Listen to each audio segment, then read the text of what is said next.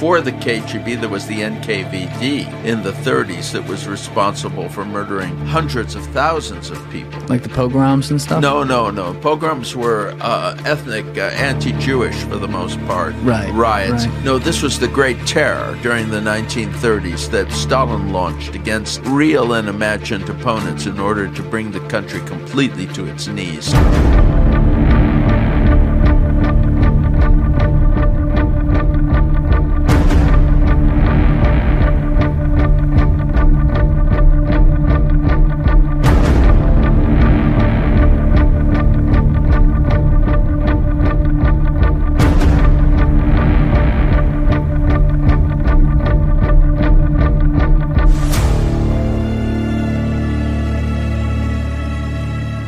Mr. David Satter, welcome back, sir. Hi, Julian.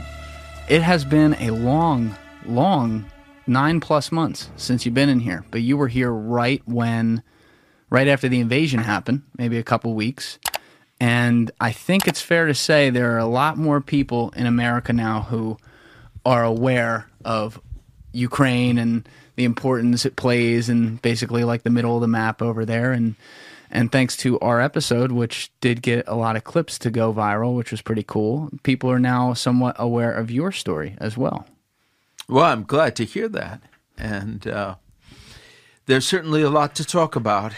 Uh, and the, the crisis isn't over. In fact, in some ways, it may be just beginning. Yeah, that's that's a scary thought for a lot of people. But for those who didn't have a chance to hear you in episode 92, can you just give a quick background on your career and your history working over in Russia and Ukraine? Well, I was the Moscow correspondent of the London Financial Times. But I was uh, I served in that capacity during the Soviet period, and I in fact reported from Russia uh, at the height of the Soviet Union's power. The Soviet Union at that time was really probably the most powerful uh, military uh, force in the world. And uh, they had uh, thousands and thousands of tanks in the middle of Europe that were poised at any minute to uh, uh, overwhelm Western Europe. But uh, after I left the Soviet Union, and that was a long time ago, that was 1982, I began to write a book about the Soviet Union, which turned into a book about the fall of the Soviet Union. And in one way or another, I've been writing about Russia ever since. I've written books about the fall of the Soviet Union, about uh, the rise in Russia after the fall of the Soviet Union of the criminal state there. Uh, I've written about the apartment bombings that brought Putin to power, and I've written about the Russian people and the the psychology of the place, mm. and of course the events that led up to the present Ukraine war.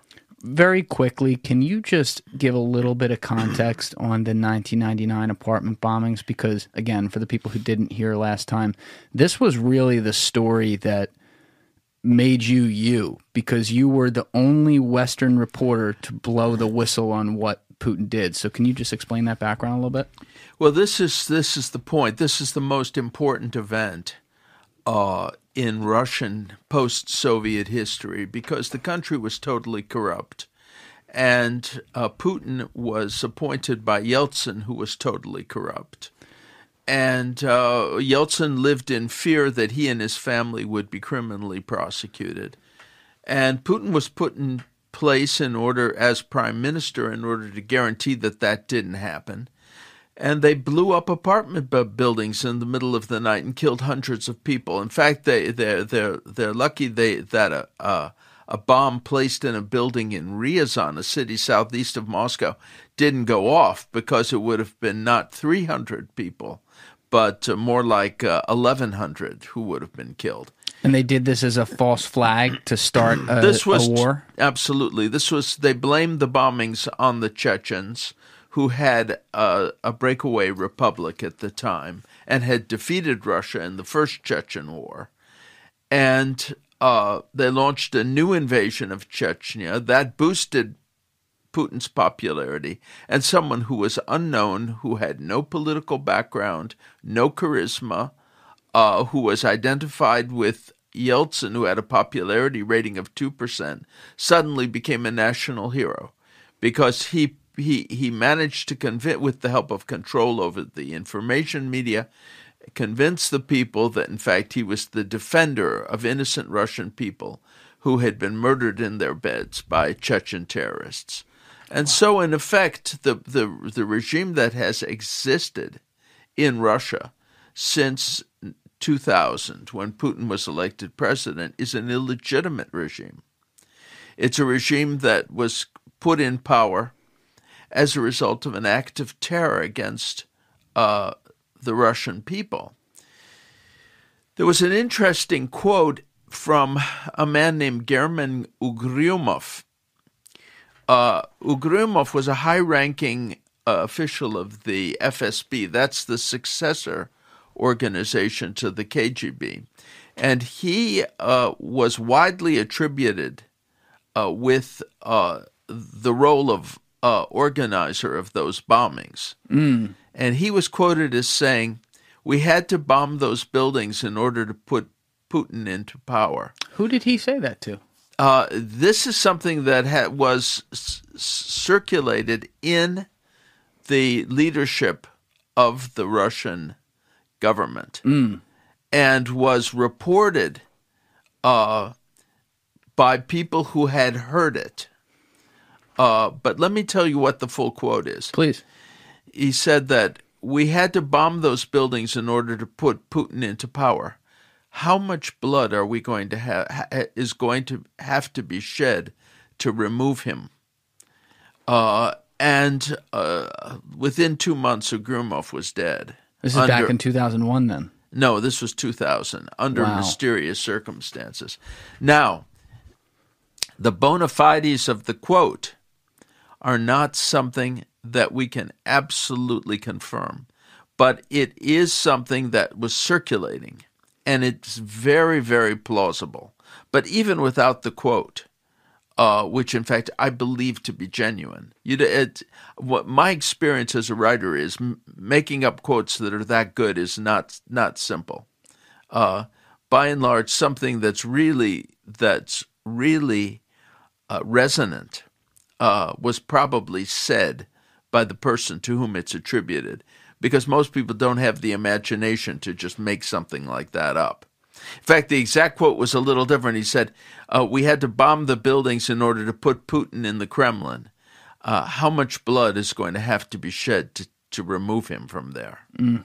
That that that's the exact uh, quote, and that's that's uh, you know been repeated many times in the Russian internet. So it's not even a, in their internet and everything. Well, yeah, because they don't control everything that appears in the Russian language on in the internet.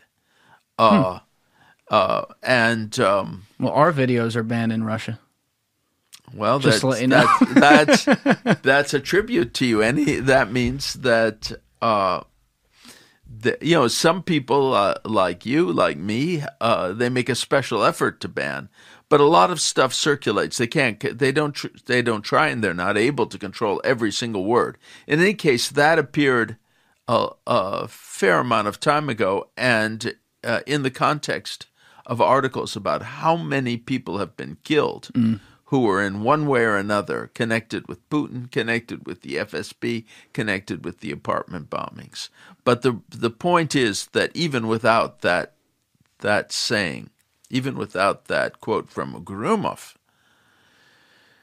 the evidence that they bombed those buildings themselves and used it to start a war that would put Putin into into power is overwhelming and incontrovertible. There's you know, and I've written about this. Yeah, you wrote books on it. You wrote articles at the time when it was coming out, basically trying to mm-hmm. red light everyone to see what was happening here, and nobody listened. Which yeah, I don't know how you're like I said this last time, but I don't know how you have such like a happy-go-lucky attitude I'm not sure how, life. I, I don't know how happy-go-lucky I am. Maybe when I'm with you, and your example kind of uh, has an influence on me. Well, that's good because you go. You, you seem to. You're very passionate about speaking on what is now a central topic in the world that took a long time to get there. But you know, you also have a lot of skin in the game because this man and his regime have killed friends of yours. They they have they've affected some of your direct family. They've affected your ability to even live there as you did? Because Absolutely. For context, again, for people who didn't hear last time, you were officially banned from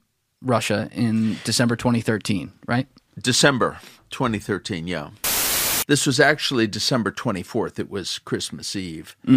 Uh, and since, uh, you know, Ukraine is an Orthodox country, the 25th is not celebrated as Christmas. The Orthodox Christmas is a little later, and, and as a result, the embassy was open on the 25th. But on the 24th, the the, the diplomat in charge in the in the Russian uh, consulate uh, said that we just don't have a have an authorization here.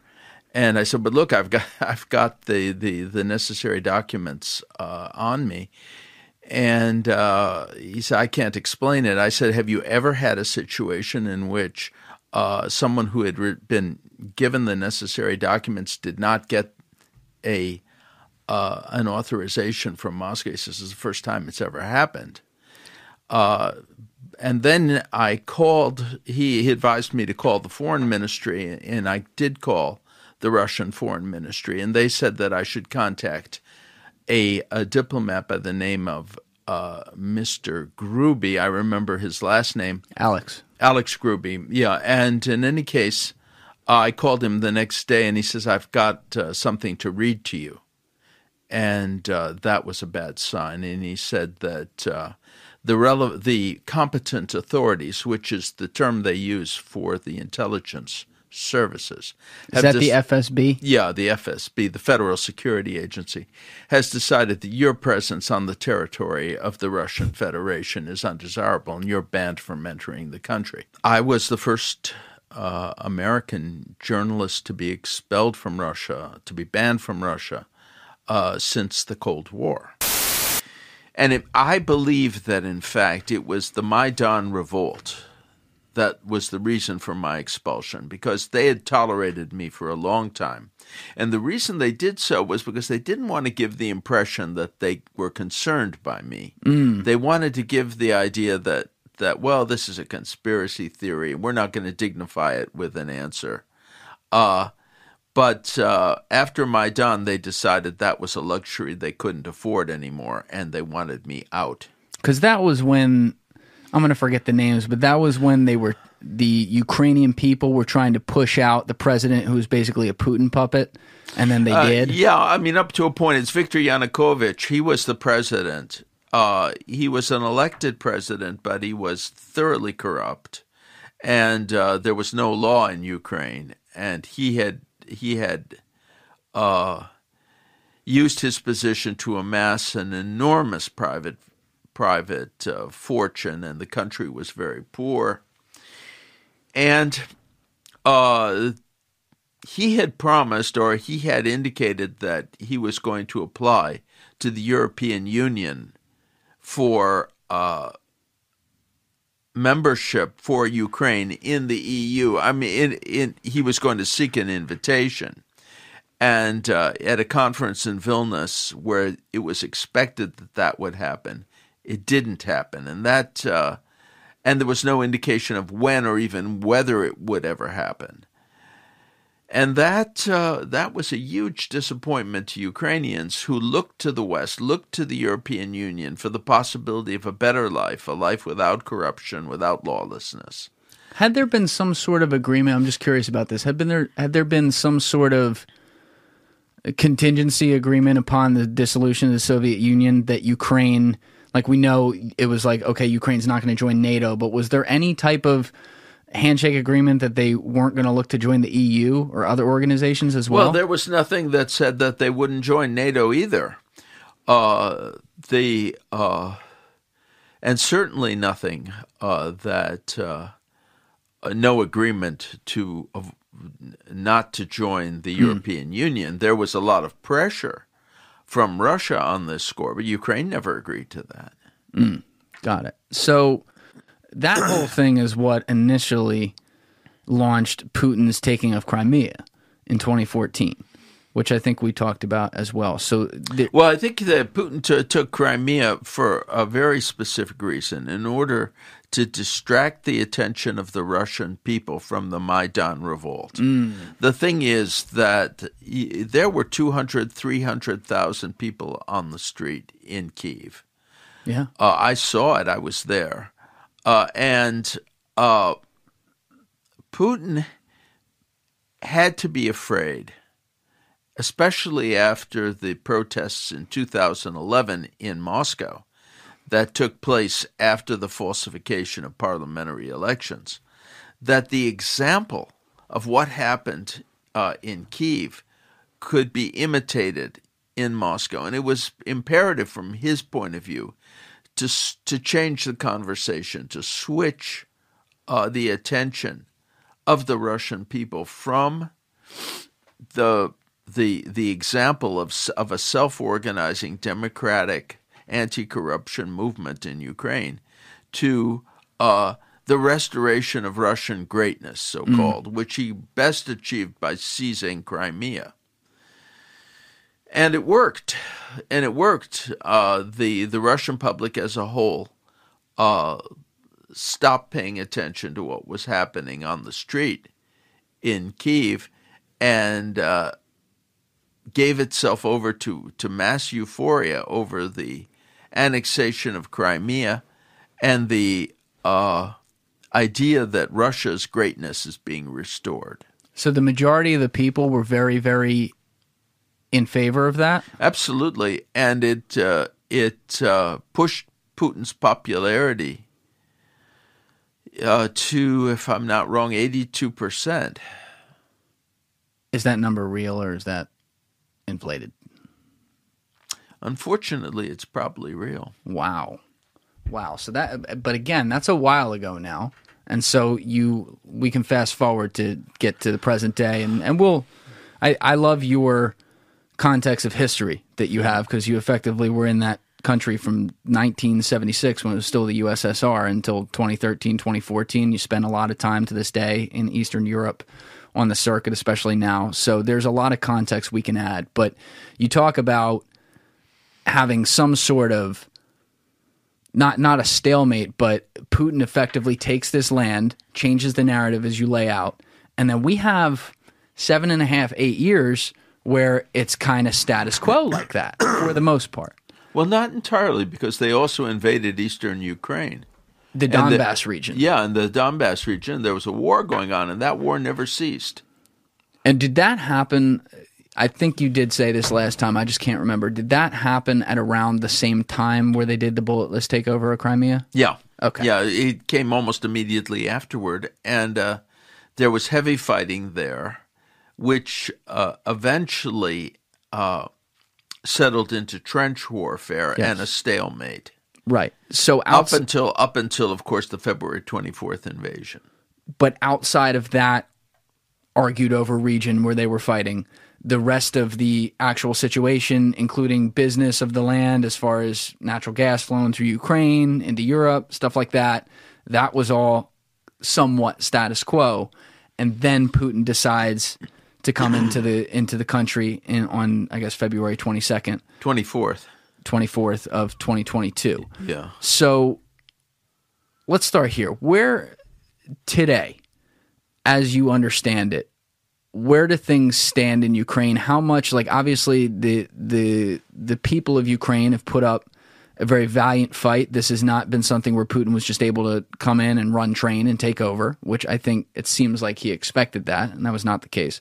But where, like strategically on the ground, because again, you were just over in Prague and and meeting with different people who are aware of the situation. Like where where are things right now, and how how positive does it look for Ukraine to continue to hold their lines?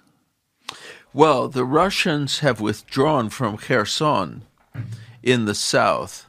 So and that was the last major city that they had taken. So they're they're not in, in control of any major cities. I'll put that map in the corner of the screen. For But people. there's uh, a lot of territory that they still occupy, and of course they occupy Crimea, and they occupy large sections of the eastern Ukraine, which is what they annexed before. Annexed in the sense that they they took over and created these little statelets, the Don- Donetsk People's Republic, the Lugansk People's Republic, and so on.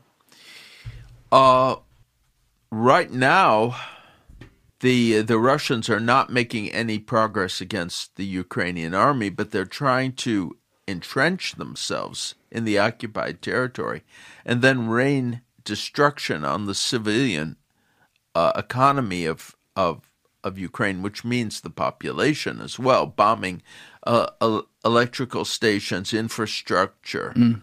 uh, anything that that uh, heating plants, anything that that can be done to to to inflict misery on the population and death, and uh, in that way force Ukraine to submit, and submission would take the form of not contesting those areas that the Russians have seized and that they still occupy and where their troops are dug in. Well, there's an incredible amount of, as I think with any war, but especially in a modern day war with the internet, there's an there's an incredible amount of propaganda online, and it does come from different directions. And I understand why Ukraine would have to take part in some of that. If it's like fighting fire with fire, it's just a shitty part of war, I guess. But you know, I find myself when I'm researching on the war and, and trying to figure out exactly what's going on, assuming that nothing I see is is the full story right away. And that makes it difficult because there are a lot of narratives out there. But one of the things that is really a narrative that's starting to take over in the US that I wonder how much of it is is actually based on what the people here are thinking versus what they're being told to think, which I don't know the balance there. But the thing that's happening in the U.S. is we're we're starting to have a lot of people question the amount of money flowing to Ukraine. And for context, Ukraine has roughly, I think it's like a two hundred twenty-five billion dollar annual GDP. Prior to the war, I'm sure it's lower, given that the war is going on. But we have given, at this point, I believe, twelve figures worth of money in less than a year to the country. And so when I look at this, and especially when I've had some of the CIA guys in here, like Bustamante, especially him with this, and, and Jim Lawler as well, in discussing it, it seems to me like Zelensky and the Ukrainian government are effectively a in the midst of them getting invaded and needing help to fight against that invasion, which the rest of the world does care about, they're effectively becoming somewhat of a client state to the U.S. Do you think that's fair to say? Well, I mean, they're totally dependent on the shipments of arms to defend themselves. If they didn't have that, uh, they could not defend themselves because Russia started the war with a far greater arsenal mm. uh, than than Ukraine.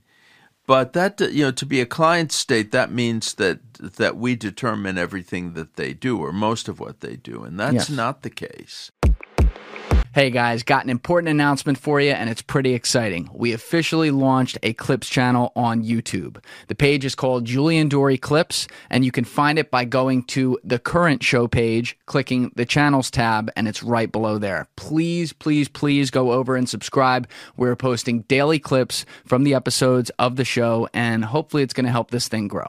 Anyway, if you haven't already, please be sure to share this episode around on social media and with your friends. I say it all the time and I will keep saying it because it is very, very true.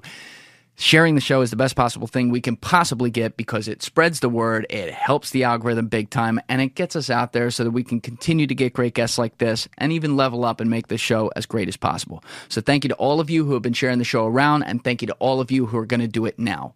If you haven't already subscribed and liked the video, please be sure to do that. And I would love to hear from you guys down in the comments below. Finally, if you haven't left a five star review on Spotify or Apple, please take a second and do that. It's a huge, huge help, and I appreciate everyone who has already done so.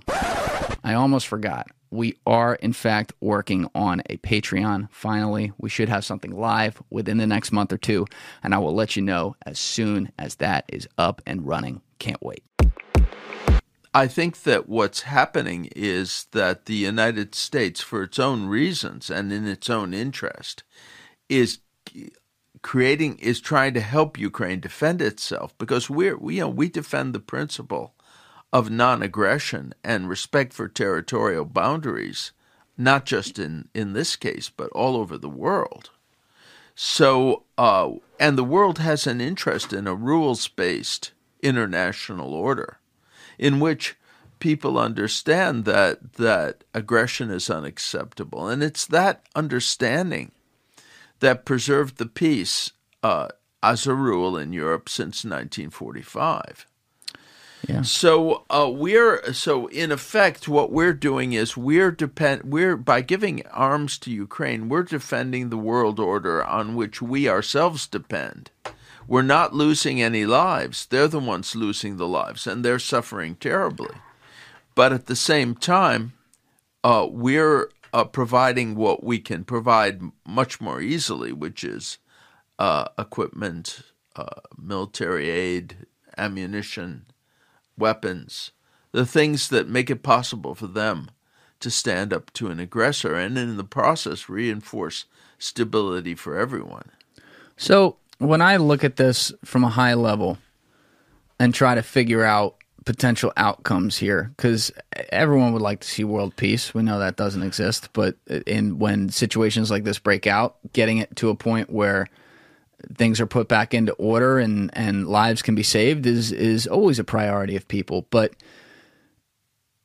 to me, it does seem like there is an awful lot of pushing down on any suggestion that there is intelligence that suggests that there could be some peace on the table. And to expand upon what I mean by that, there was a letter that we've talked about on this show now in at least like three or four episodes, but there was a letter that the Progressive House Caucus wrote to Biden yeah. in a few months ago. And it was leaked, which means, you know, they probably purposely leaked that thing out of some fear. But the implication of the letter was they wanted to reiterate they're huge supporters of Ukraine and they do not want to see Ukraine take a loss and they would like Russia to be put back in, in their place. That said, their understanding is that there was intelligence to suggest that Russia would be willing to come to the table where we could get some sort of solution where Ukraine does not get the lines are redrawn back to pre February 24th and we get some peace because again in addition to Ukraine the world is dealing with the fact that Russia is a major nuclear power who has a leader who's a sociopath and also doesn't look long for this world with his health. We can talk about that later. But you know people get worried that some crazy shit could go down. So do you think that there has been a little bit too much call for just complete Russian blood as opposed to a little bit of say common sense to get Ukraine a W, maybe not the W that like Russia still does exist afterwards. They're not like gone off the face of the earth, but at least now there's support and there's precedent such that there's an understanding that if Russia dares sends another missile into Ukraine, the world will act. It's complicated the situation here because uh, if if we make peace with Russia on Russia's terms, in other words, if we pressure Ukraine, we could say, you know, just a hypothetical situation, yeah. we're going to cut off the money, the weapons. You have to make peace. I mean, that's what happened with the South Vietnamese. We cut off the weapons to them, and they were in 1970 five, I think it was, and they were overwhelmed by the North Vietnamese. They couldn't continue. And in fact, we cut off the weapons in Afghanistan too because yeah. we removed the contractors who were critical to servicing them. But uh, let's say we made that threat to Ukraine. We, we're going to pull out. You have to accept Russian terms. Uh, then that doesn't serve our goal of reinforcing the principle that you cannot serve, seize territory by force. Turns out you can, and not only that, but we're endorsing it. Uh, you, you know, it doesn't matter in this case that maybe Russia will, you know, pull back from a couple of critical places. The idea that they've taken this territory in an unprovoked attack, and that uh, they're able to keep it after committing war crimes, massacring civilians, raining down destruction on civilian in- infrastructure. I mean, that's not a precedent that we want to. In- that's not uh, something that we want to encourage. The other thing is, uh, as and this goes back to the question of a warning. You know, if you send one missile, then all hell's going to break loose. Well, I'm not sure that Russians believe that. I'm not sure that. Uh, but the one way to make those those threats credible is to uh, is to defeat them and uh, uh create a situation in which they understand that uh, peace is better because you have nothing to gain from war. So, but if we were able to draw the lines to pre February 24th and basically force them to retreat. And at, also add into any deal that there is a renewed reinforced protection of Ukraine against any future funny business, wouldn't that be some sort of a win considering that as things stand right today though ukraine has fought valiantly and not lost the war at all and they're they're doing a good job they they have lost some land you know they've lost 10 20% of land and they would be able to get that back and get the russians the hell out of their country wouldn't that be pretty solid i think it that means that they're basically uh, russian aggression is not punished that uh, they've they've started a war. They've killed tens of thousands of people, and uh, they haven't paid any price for it. Uh, they've merely evacuated territory. You know, if indeed they would evacuate territory, that they seized uh, uh illegally anyway. I mean, if if we go back to the February twenty fourth lines, uh, we you know in other words it's just as if the war had never taken place that means there's no punishment for the war well what uh, about what just two devil's advocates there what about the fact that a there are continuing financial implications and world trade implications that we correctly put on them and b they also i mean putin has sent a lot of russian let's call it what it is borderline kids 18 19 year olds untrained oh, into yeah. this war who have died. Yeah. Who don't even know why they're there. I mean, yeah. that is a price too. It's it's not just like it's a price in human terms, but in terms of the Russian leadership, it's not important. They literally don't care. Well, that's uh, they are. I mean, and this is what's so frightening about them. They will sacrifice. They will sacrifice those young men uh, without limit.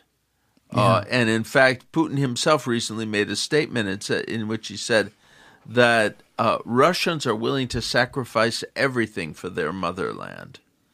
Uh, this is something the West doesn't understand. Well, the real meaning of that statement is that I'm ready to sacrifice all Russians for my welfare.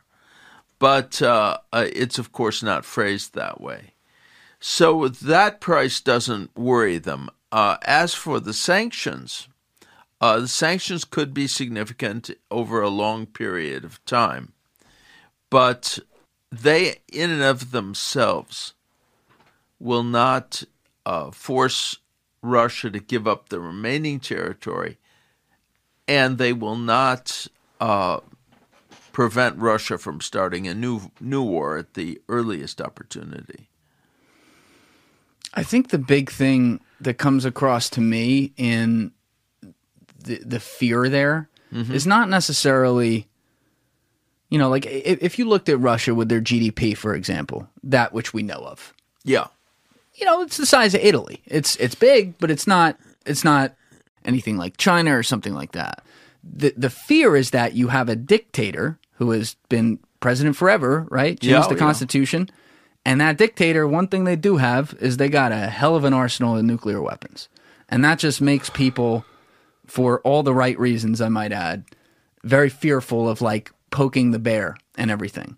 So maybe the maybe a better question that I the way I could have asked it is is do you have to take into account the safety of the rest of the world over say a couple of the immediate issues in Ukraine just to make sure that we avoid D-Day like a a bad kind of D Day, like a nuclear kind of D Day?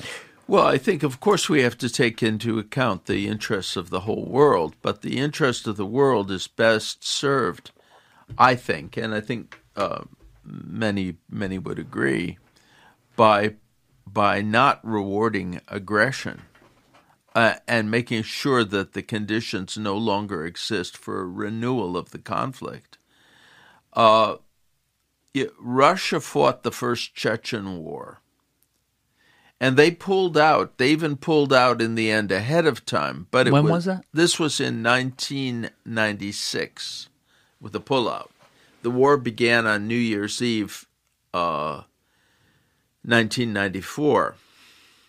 And uh, even though they signed a peace treaty with Chechnya, uh, three years later they bombed the buildings and launched a new attack uh, claiming, of course, they were defending themselves against attack.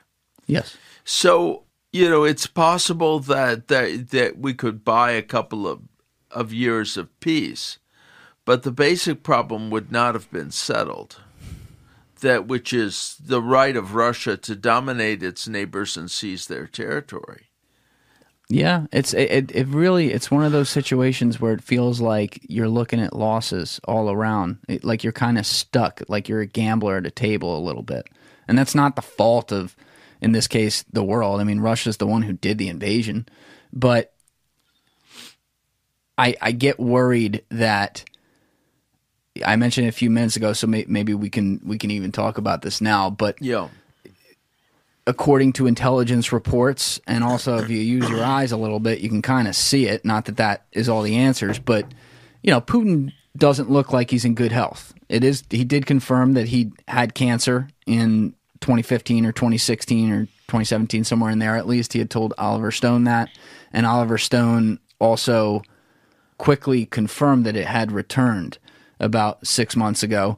We see the videos of Putin holding the table. I'll put that in the corner where he's where he's like holding on for dear life and shaking. It appears there's some elements of like a Parkinson's like disease there, mm-hmm. and it lines up with the fact that he did a crazy, clearly not well planned invasion when all this is going on, and it makes you think like, okay, narcissistic, sociopathic dictator type wants to leave his legacy. You mentioned it earlier, talking about like a renewed, restored Russia.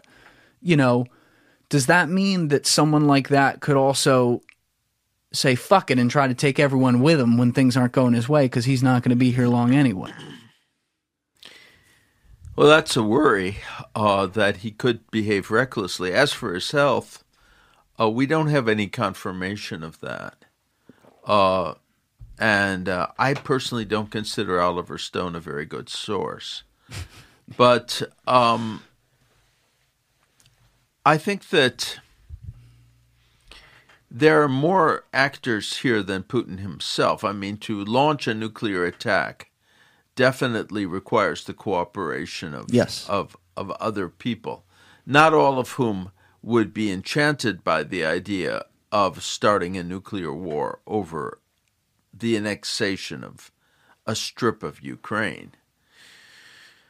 So, um, of course, you know they will do everything they can to scare us with that, and they're and and it and we're right to be scared because there's aspects of the situation we don't control, but you know we also have nuclear weapons. We have you know it's if if if if he's going to take the whole go down and take the whole world with him, uh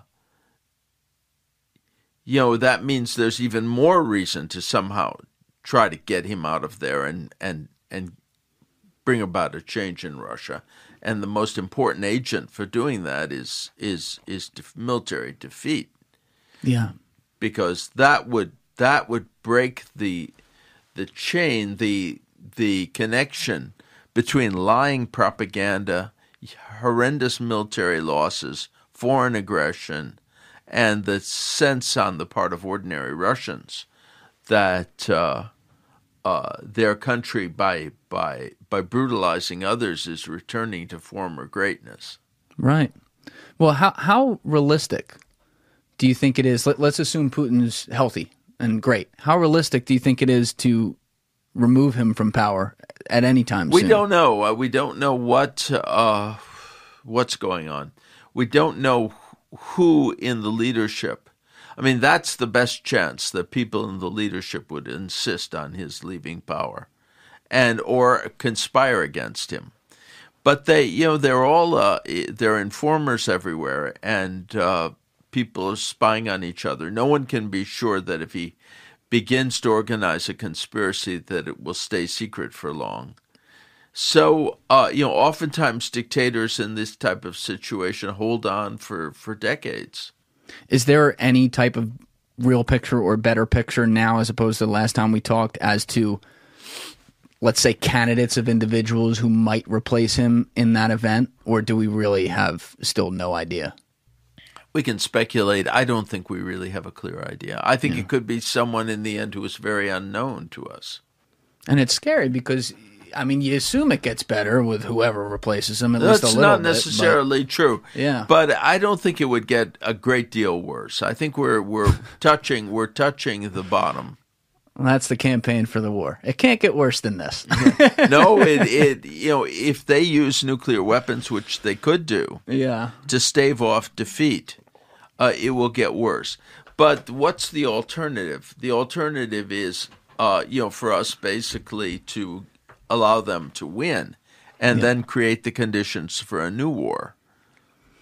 I think, and that's where that catch 22 comes in. You and I may have touched on this, but it comes up in some podcasts where no one wants to be Neville Chamberlain. No, of course. You know, but also what is, then you get in this situation where it's like, well, what is a real Hitler situation? Versus what is one where it's like, okay, there's. I mean, can can Putin be negotiated with? Yes. Can he? Is he reasonable? Will he accept? Will he accept uh, a fair solution? Well, all indications are he's not, and he won't. But if there were, if that did change, it should be looked at as a possibility to keep those lines of communication open to to try to get a peaceful solution. They are adept at at at suggesting things they know are non-starters. For example, they say, "Well, let's negotiate. We're ready to negotiate an end to the war." Uh, what they don't say uh, is that we're ready. Is that this negotiation is uh, intended to allow them to keep the occupied territories? Yeah, and one of the things that does bother me at this point because it's it's difficult to defend as someone who has for a long time been fascinated with the the rise of Vladimir Putin and was at least somewhat aware of of the downsides of him. You know, that wasn't widely talked about by a lot of people before this war. It, it kind of was less of an issue, which was part of the problem you had. But yeah. you know, it's getting harder for me to defend some of the theatrics that you see coming out of the Ukraine side. And I have no doubt that there is propaganda arms who want to make sure everyone like me sees that coming out of Russia so that, that we can turn the tide and suddenly not be rooting for Ukraine. But what I'm wondering is why is why are they parading Zelensky to do things like a Vogue cover shoot or to have Sean Penn come in there and give him a fucking Oscar trophy. Like these types of things make people think at home like what is this? I thought this is a war. We're doing cover shoots? Like why why is there why is the Western media so obsessed with almost pushing this reality TV narrative on what on top of what is a very very real war and kind of taking away from what's actually happening? I think the Ukrainians are very concerned to maintain popular support in the West. And anything that they think will make them more popular, uh, they will definitely be in favor of. Whether they do it in a in a very intelligent and effective way or not is another question. Yeah, maybe, maybe they don't. I think that's the issue. It's very tough. It's very tough. I mean, they aren't. They don't know. You know, they're dependent on a country that they don't really understand and don't know very well. Hang on, I think that this. Oh, did that go out? Came out. Let's just put it back in. Yep, and then All twist right. it. Hold Can you on, hear it now? To, now I now I hear you great. There we go. I Hold just usually tuck it in the side of my chair right there, so yeah. Okay, no, that's fine. That makes a big difference. You were just getting a little, a little uh, faded on me. Oh, all right. Well, I'm glad we, we got you right back there in the earphones. But uh, on on staying on this topic, do Sure. You, do you think as we move as the calendar moves into 2023, we're recording this a few days ahead of time, and this is good, this is going to be the first episode that we put out of the year, where we're coming up on in a month and a half. Mm-hmm. Call it. We're coming up on the one year mark, and you had mentioned very early on when we were talking that this is the kind of thing that has the makings of something that could go on for years.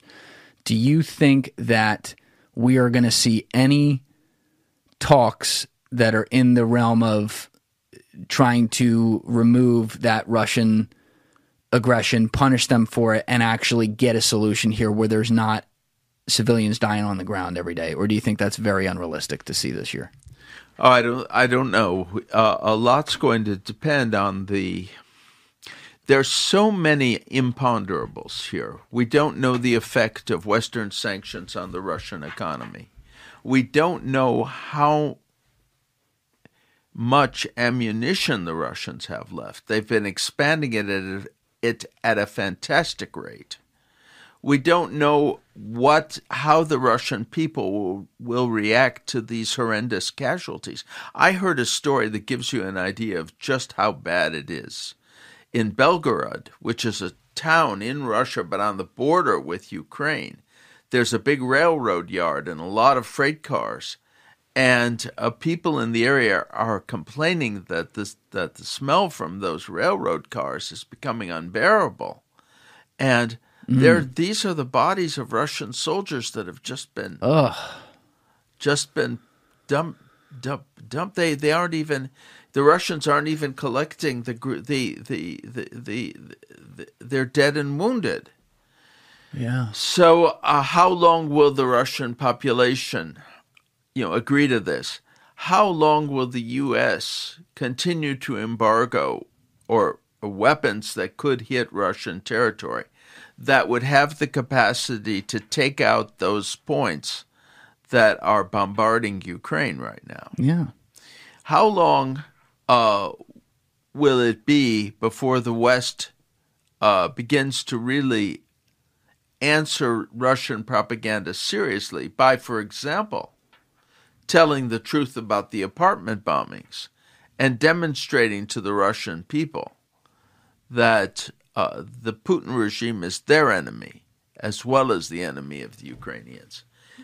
Uh, these are all questions we don't have answers for right now. Do you have any source? I'm curious. Do you have any sources who are telling you what if if there is some serious dissenting sentiment on the ground in Russia right now that's that's growing, or is that also just totally unknown? Well, we know that the population is becoming more skeptical. We know that. Polls showed that Putin still has about 74% support. Now, that's with the benefit of state television, which is Yeah. the chief source of information, which knows how to act on the emotions and and uh, prejudices of the Russian people. But still, that's a very high level. That is. And uh, especially after all these casualties, after all the obvious lying, after the mobilization announcement, but still, I think that uh, you know Russia is organized like a movement. It's much more than a, like a normal country, and a, a country organized like a movement is already always ready to go and attack somebody. And that's one of the things we have to deal with. That's one of the things Ukraine has to deal with for its long range security. Uh, I'm hoping that the factors will begin to create pressure on the Russian leadership to stop what they're doing. It's going to take resolution, both in terms of supplying arms, which NATO is willing to do, and uh, Wait, what was that? It's going to take a resolution of supplying arms. resolution in terms of supplying arms to Ukraine. oh, right. I, You know, I which- misheard you. You Right. know, so that they, that, so we we will not lose lose heart, will not lose determination. But it it's it's going to take uh, you know really the effort of an entire society, and by this I mean Western society, to bring this to an end. Uh, just as a simple example, a lot of the green activists, a lot of the climate change activists are very much uh, against any expansion of the production of fossil fuels. But but this is how we need to we need to wean countries off of Russian oil and gas. Mm. We can't do that if we don't expand our production. No, you know, the political pressure not to do that is paid for with the lives of Ukrainian soldiers. Yeah.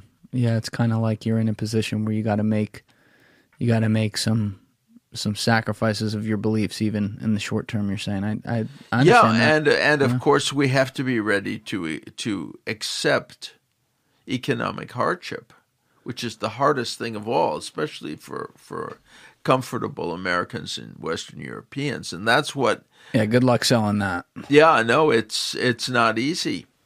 It's not easy, but and it's certainly not easy if people don't see the underlying point. I think it's way different when you have something that you talk about like economic hardships and you and you see let's even say from a rationing perspective for example the the sacrifices that Americans made in World War II say that's one where a the whole world is actually involved on the battlefield and b so are we you know our own people are there too it's Yeah. very hard when you don't have and I'm and by the way I I give Biden a ton of credit for not putting boots on the ground there because I, I I think that would turn into a world war and I think that's disastrous. But you know we don't have that, and so there's there is this it's over there sentiment that is going to be a part of that conversation regardless of how much a guy like you knows or other people who really know the implications here try to pound the table and say, no, no, no, but you don't understand.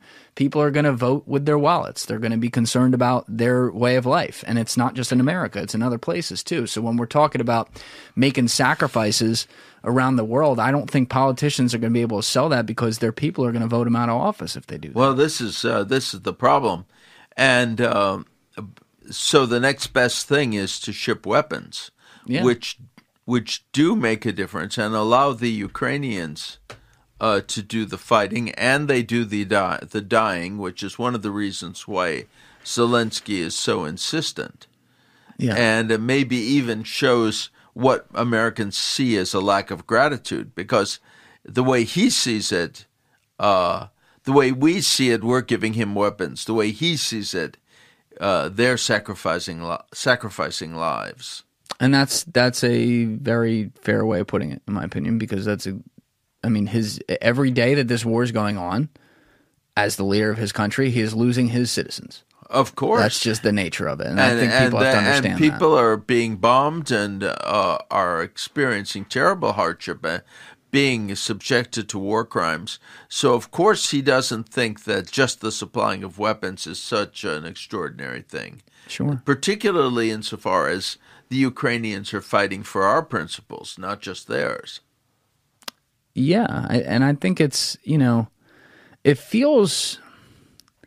It feels oddly reminiscent. Like it- obviously, the Russian government is in an order of doing business a different side of the coin and in a negative way also as well though Oh, than yeah. it was with the USSR. It was a different type of politics back then. However, it feels similar in a parallel way to that iron curtain that descended where you, you kind of have two not even political, but like way of life ideologies at battle here. And the proxy war in the middle of it is the fact that it's the Ukrainians who are on the battlefield Right. being victimized by it.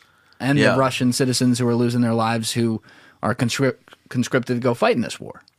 Yeah, I mean, what you have is you've got a small criminal group in Russia that is killing both sides Yeah. Yeah. and is indifferent to their lives and their loss and the losses. I mean, even that statement that Putin made that Russians are willing to sacrifice everything for their motherland, well, that gives you an idea of uh, the extent to which he feels he has an inexhaustible uh, supply of cannon fodder in the population. Yeah, I think that's fair. I mean, it, but on, on the other half of it, like, because this has been a situation that you've been on top of for 50 years, as we've laid out, almost 50 years, it's like, how much were you following Zelensky's shift to politics like right when he initially started looking at it? Like how much are you a historian of, of him as well? And like what what he's about and why he got into this and moved away from what was a great life. I mean he was like a very successful actor and everything and got into politics. Like what what is it about him that that made him made the people of ukraine say oh this is our guy. This, this is who we want to lead us before the war and everything Well, there was so much corruption under Poroshenko. I mean, Poroshenko replaced Yanukovych, and then then the same corrupt system uh, uh, you know, exerted itself, and so the result was a, a rebellion against Poroshenko, and uh, Zelensky took seventy percent of the vote in the election. But conditions didn't improve all that much under Zelensky, and people said that in fact. Uh, now you know at the before the invasion he only had about 30% support why was that well i think it was partially the fact that you know ukrainians are impatient they want to see improvements and uh, he wasn't delivering them and many of the same corrupt structures continued to hold sway. But uh, you know it's another question of what he could have done and and did he do his best. But the fact that the fact that now he's in power uh, under conditions in which he's fighting, you know, uh, an invasion, and in which uh, he's the country's only hope. I mean, that changes all that calculation. Instead of, you know, when it was Poroshenko who was president and who was not solving the problems, uh, it was kind of logical that some an outsider like Zelensky would be elected. And when he didn't solve the problems, it made sense that there was discontent with him. But when Russia attacked Ukraine and people are losing their lives and the country is is is being menaced and and Zelensky took over and and directed the effort, it's also logical that those those pretensions, uh, that discontent that existed in the past, is now forgotten, at least for the time being, until such time as the war is won. well he's a wartime leader i, I, understand, I understand and that. so that's that's uh, uh, you know both both outcomes are logical. I mean, uh, in the sense that uh, it was logical that when the country was not at war, and you know one problem after another uh, manifested itself, that the person in charge would be blamed. It's also logical that now that the country's at war, all that's forgotten because he did behave very bravely. Yeah, he stayed back. You know, there was the talk right away when it was going out, like, oh, they're going to get him out of there. Yeah, Whatever, no, well, of course. stayed. Well, that and that kept the country from collapsing. I mean, had had you know what would- there would have been guerrilla war, of course, but if the president had had and the you know and the government had evacuated, uh, the uh, you know the organized resistance would not have been what it was. In in addition to him staying on the ground though with his people as like the leader of the country, I, I think another thing that sometimes gets lost in translation of like how things are working just because we hear the top line news is what what it means for his role as the head of the military every day. So, you know, you had mentioned before, and I know Bustamante had talked about this on here, and Jim Diorio as well, that there's a lot of elements of on the ground civilian trench warfare going on in city streets and things like that. But what about the military organization of Ukraine? Like, is does Zelensky have a set of generals where it's it's it's kind of like there's a top down mandate, but then they're all making their own military decisions, or is are all major decisions coming directly through Zelensky? Like, what do we even know about how well, that's he working? he has to approve. He has to approve the, the decisions of the Ukrainian general staff. But I've talked to Ukrainian politicians who are who are much more familiar with this than I am, and including members of the uh, Verkhovna Rada, the parliament, and they say that uh, Zelensky basically, you know, his role is to kind of, you know, approve the plans of the uh, the top generals, and he he is not he's not a, a great strategist, but he puts a face on it. And of course, I guess when there are conflicts, he has to decide. But uh, he doesn't have a military background. No, he was an actor. Yeah, he was an actor. So really, you know, his role in this whole situation is to, you know, on behalf of the country, to approve the the uh, the plans that have have uh, have been presented to him by the military leadership, which is what he's doing, and that that military leadership has uh, undergone quite a lot of modernization. How Uh, so? Well, partially they've been trained by by NATO. The the the Russian military is very top heavy, uh, and the units uh, on the ground have much less freedom of action than would be the case uh, for a NATO country or a NATO a NATO army. Uh, the Ukrainians have been trained by NATO on the NATO model, and they're much more flexible and that's one of the reasons that you know they're fighting in much smaller units. Uh, they there's much more initiative at, at lower levels of command, and it's it's made a difference. It's made a difference. But the overall strategy, after all, that's something that has to be put together by the general staff and approved by Zelensky. Well, how effective is the, the other thing you hear about in the background on various stories is the some of the work of the Ukrainian intelligence as well, who's in the middle of a war zone on on their home base Of here. course, but like how that wasn't before this war. I'm not going to sit here and lie to you and pretend to have known a damn thing about Ukraine's intelligence apparatus. But like, how good are they versus how much is it they're getting a lot of resources and help from other intelligence organizations in, in Western powers, including the U.S. yes, Yeah, but it isn't only that. I mean, remember that this is all being fought on Ukrainian territory, and it's being fought on ter- uh, in areas where people support Ukraine. Now, we could say, if we looked at the Donbass, that me- that some of those areas that were occupied were areas that were Russian-speaking, ethnically Russian and pro-Russian.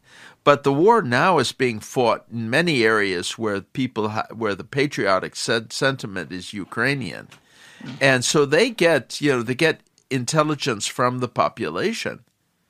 It's not a you know it's not a uh, it's not a mystery. it's a true militia type organization in that way. They're fighting for their land and they're basically Well, of course, and they and it. and uh, uh, and that's understood.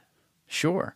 It, that makes me think of a parallel issue though that maybe maybe has something to do with this as far as like how to read the situation or maybe doesn't and you can fill me in. But sure. you know, you've mentioned in our last episode and a little bit today about these Chechen wars. You had the first Chechen war, the second Chechen war, and Chechnya is a region, as you've explained, to the south of Russia that has their own sect of people who have had in the past serious disagreements with Russia and have wanted independence. But today, now call it 20 years after, say, the Second Chechen War, maintain, as I understand it, actually a relationship with Vladimir Putin and have even fought on his behalf in. Some, some, Some. some Chechens. So I guess the question there is, you know, is there the fear that that because obviously that involves leadership of Chechnya coming over to the side of Vladimir Putin. It involves perhaps some propaganda going into their people to agree that this isn't the worst thing ever. Is their fear that there could be a similar sentiment shift over a five, ten year period in Ukraine as well? That's what uh, Putin and his and his associates are hoping for and counting on. Uh, they, that they would there would be enough of a, a fifth column in Ukraine uh, to make it possible for them to rule. I mean, that has not materialized so far. Uh, outside of the the Donbass and outside of Crimea, Which was the- already kind of the case as you laid out. yeah. I mean Right. the, I mean we kind of knew that in Yes. those places, Yes. but the the other areas that have been invaded and and and and annexed or or, or uh, taken over since February 24th, uh, we don't have evidence of a lot of collaboration. That's good. At least not.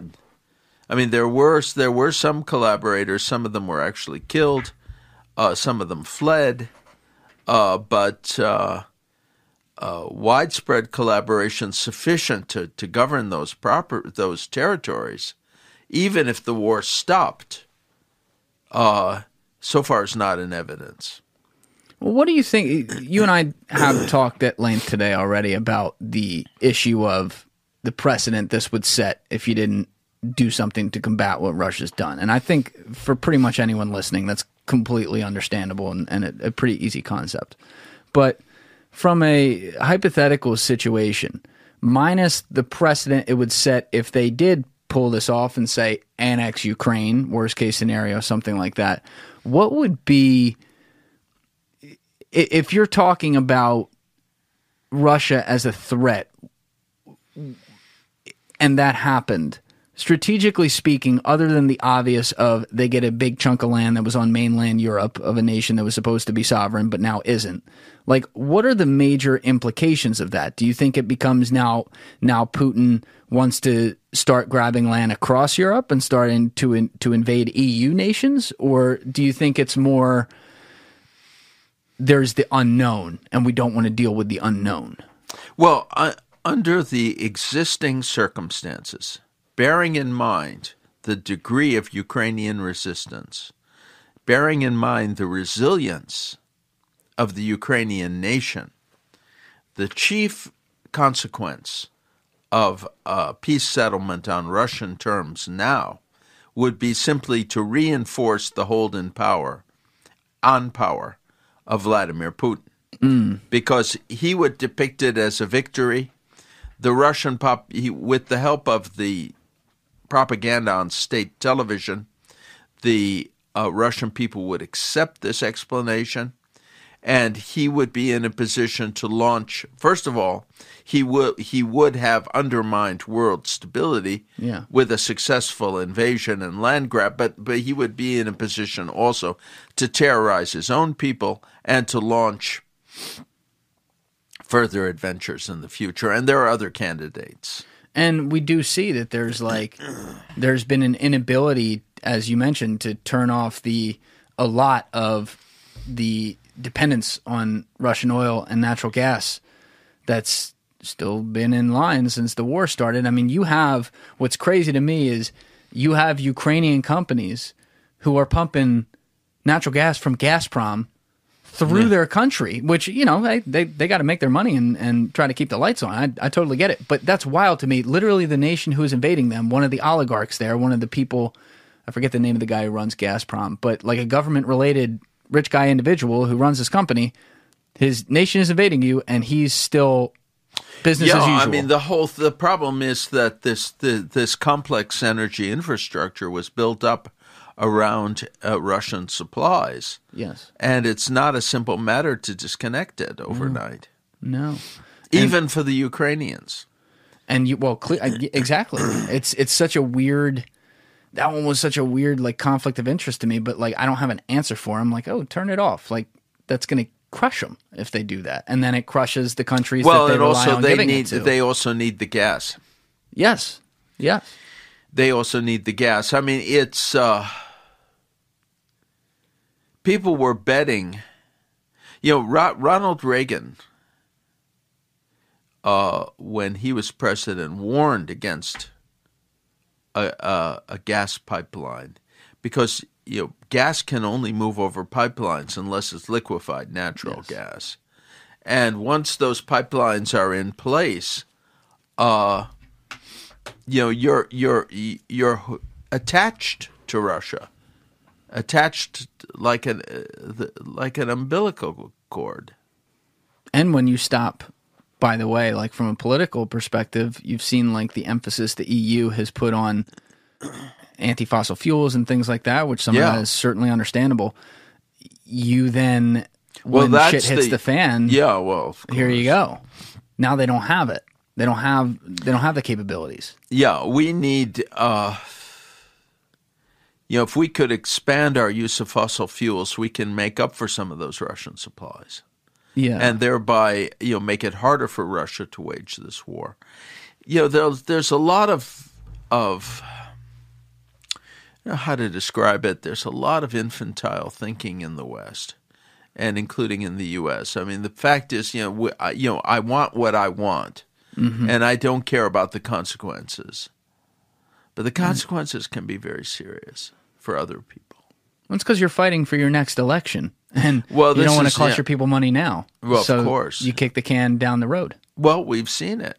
No. Yeah, and we had the one of the things that happened since the last time we talked, one of the many things was you saw the Nord Stream 2 pipeline blown up. And, you know, I think I was telling you, I talked to you shortly after I recorded a, a solo podcast on that. you know, I almost, I recorded that podcast, I put it out, and I immediately thought, like, even the possibilities I put out there were wrong. Because I'm like, well, I see it could be one of four places. It could be Russia, it could be the US, it could be Ukraine, or maybe it could be China. And you know, we were really zoned in on Russia and the US. And now the news is starting to trickle out that, like they even said, like that's not the case. Like it appears Russia didn't do this, which I thought it might make sense for them to do it, but they didn't.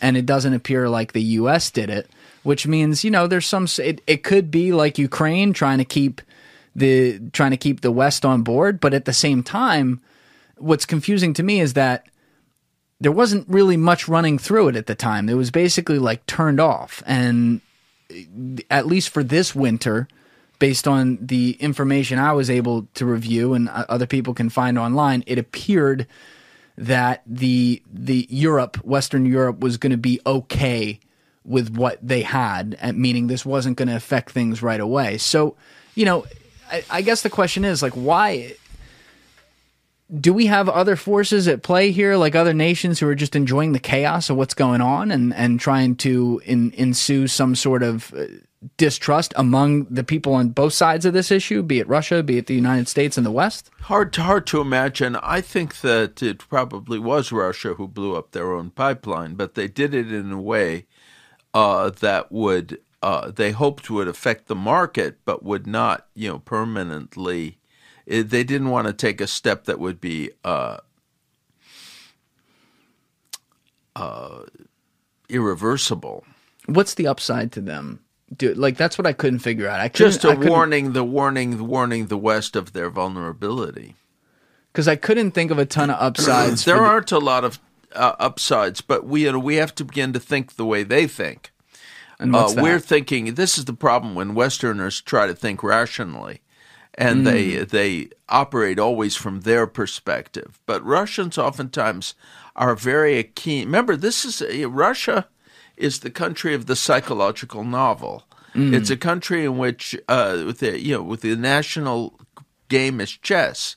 Russians uh, think ahead and they think in terms of psychology in a way that we don't. Can you explain that? Well, for example, I mean, they they will act not to achieve a specific concrete effect, but to have a psychological impact. Like a mind games type thing, you're saying? Yeah. Huh. That actually that makes a ton of sense.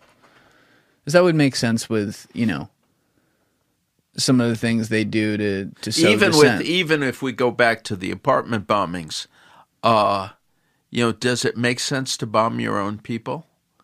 Uh, no, unless you're trying to change the psychology yes. of the country. Right. And create a completely different atmosphere. I mean, an American wouldn't think of doing something like that. Cue the conspiracy theorists in the comments on that one.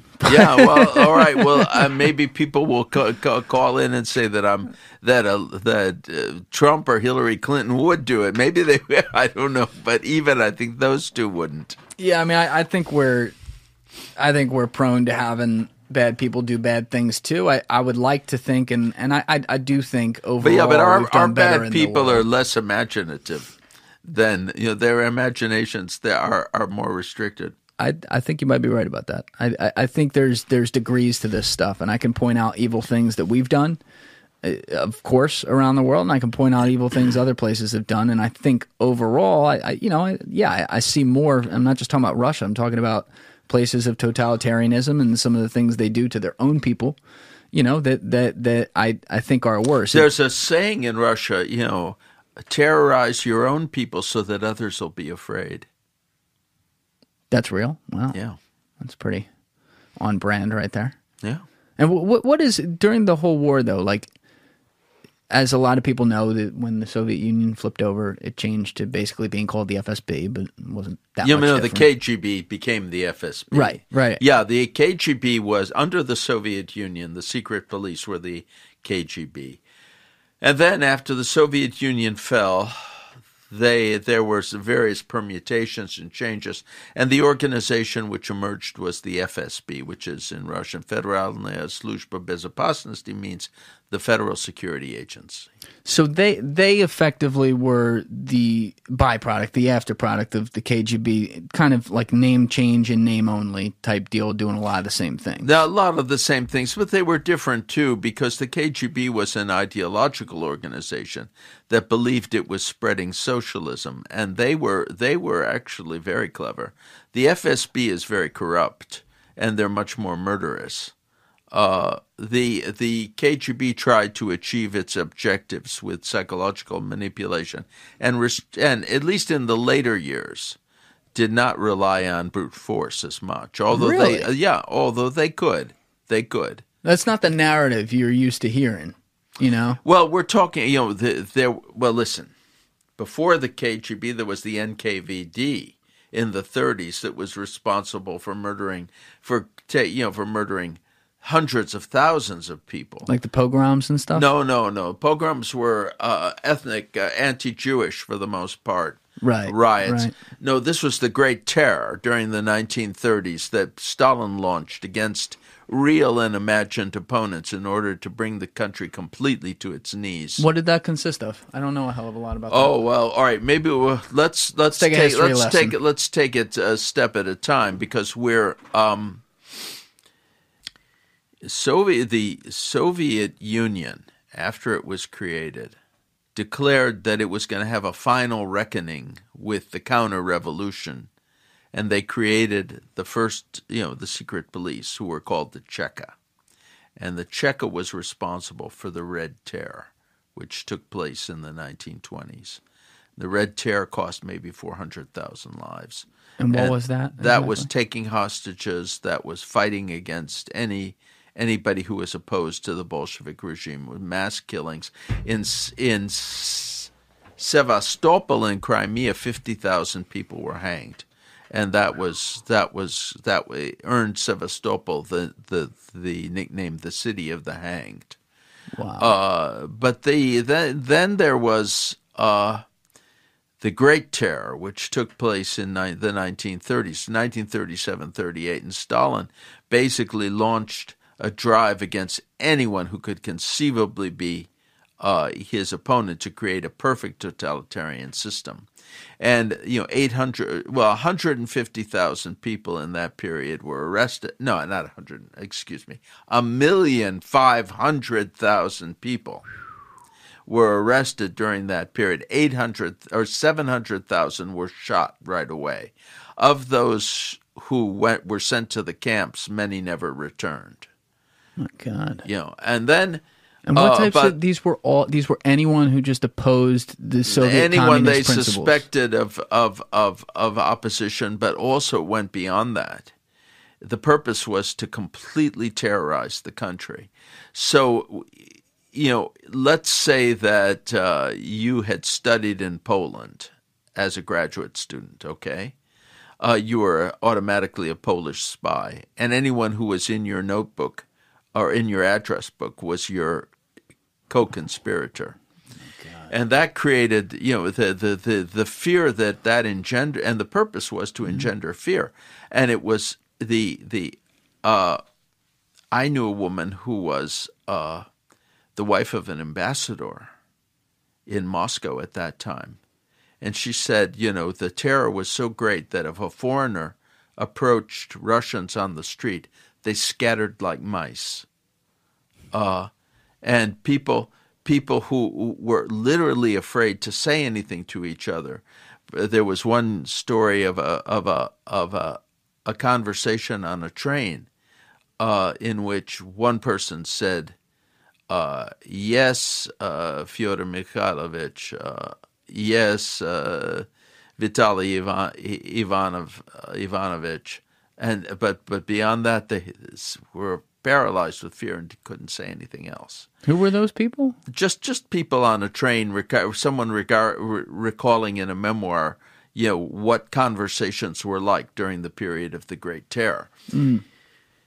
And that continued what in a in a in a less extreme form because the war broke out and until uh, Stalin's death in 1953, and then uh, uh, in 1956, Khrushchev made a speech, was known as the secret speech, in which he revealed the crimes of Stalin and began freeing people from the labor camps.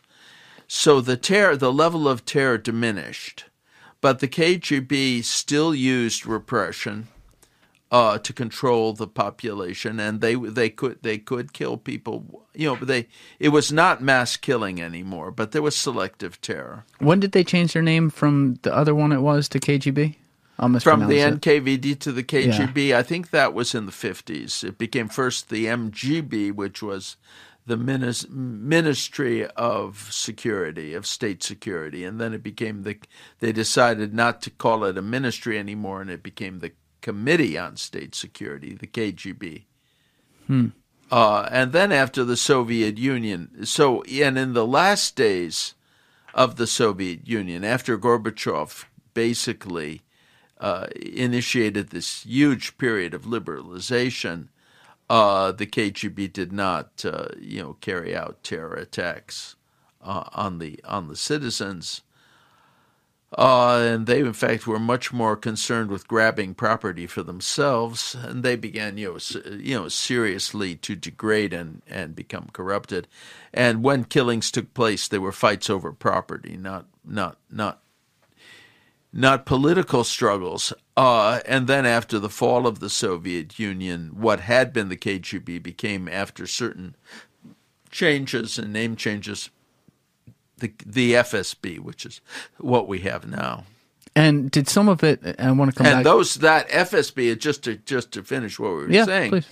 was uh, different from the KGB uh, in that uh, it was much less the, the KGB in the latter period, for example, when I was in Moscow, was much more concerned to use psychological, you know, control over people. But the and the FSB inherited that, uh, and but they even though they became rather murderous eh, because they were also fighting for for money and property, but uh, they never lost the concentration with that was had become traditional on psychological manipulation. So, I mean, in the case of the apartment bombings, they they combined, you know, a horrific crime, yes, uh, with a psychological objective. The yes. idea to you know to terrorize the population and create the conditions for Putin to come to power. That's the most important thing to remember about the Putin regime that it's an illegitimate regime and it was you came to power as the result of an act of terror against its own people. Was there aspects though, and I want to come back to Stalin in a second, but just real quick while you're on this, uh, where where the intelligence transformed to getting to the FSB, were there also aspects of the KGB because that's the only intelligence organization we hear about from the USSR years? I guess the second half of it, but were there elements of the KGB that got split off into the GRU as well? So they kind of like made an extra no, that area was the of intelligence? GRU is separate. Uh, GRU is defense intelligence. They uh, the the uh, they those are rival intelligence agencies. The mm. KGB and I mean they the the KGB is state security. Uh, the GRU is military security. Of course, they overlap to some extent. I was going to say because yeah. the GRU, for example, is who's responsible for like hacking in, in our country into discourse and things like that. Oh, That's they where... still exist. Uh, the uh, I think you know I'm not sure if they still use the name GRU. Uh, I think they do. They do. Yeah, At least that's how yeah, I they, they do. It. Yeah, and there's the SVR, which is foreign intelligence that works with them. These organize. You know, there there's a, a process of organizational uh, reform and uh, reorganization that takes Gotcha. place.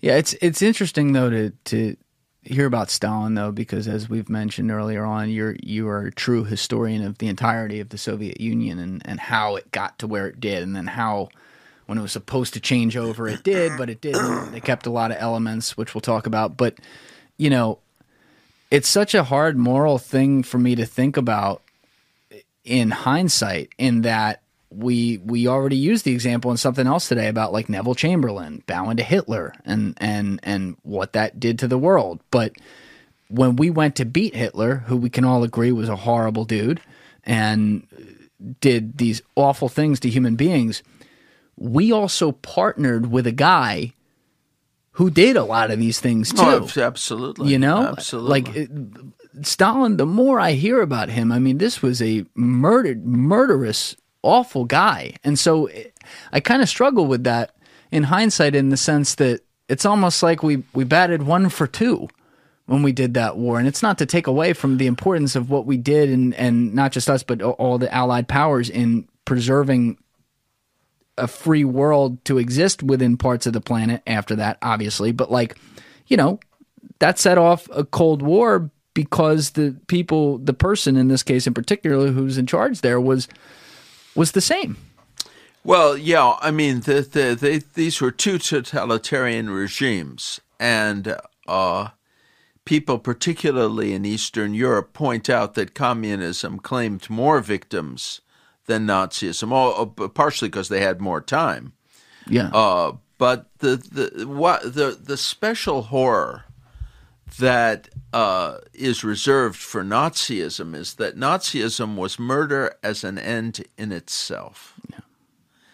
The communists killed, but they killed in order to create what they can, what they said was a workers' paradise, or a, you know a just society. The the the the numbers were astronomical in both cases. But the idea of simply murder, you know, the, the, the Nazis elevated murder uh, to uh, the highest principle and the highest goal of of politics. Whereas, the, you know, once the Soviet regime was established, and once it no longer uh, was fighting uh, against various enemies, uh, the, the, mass killing stopped. Mm.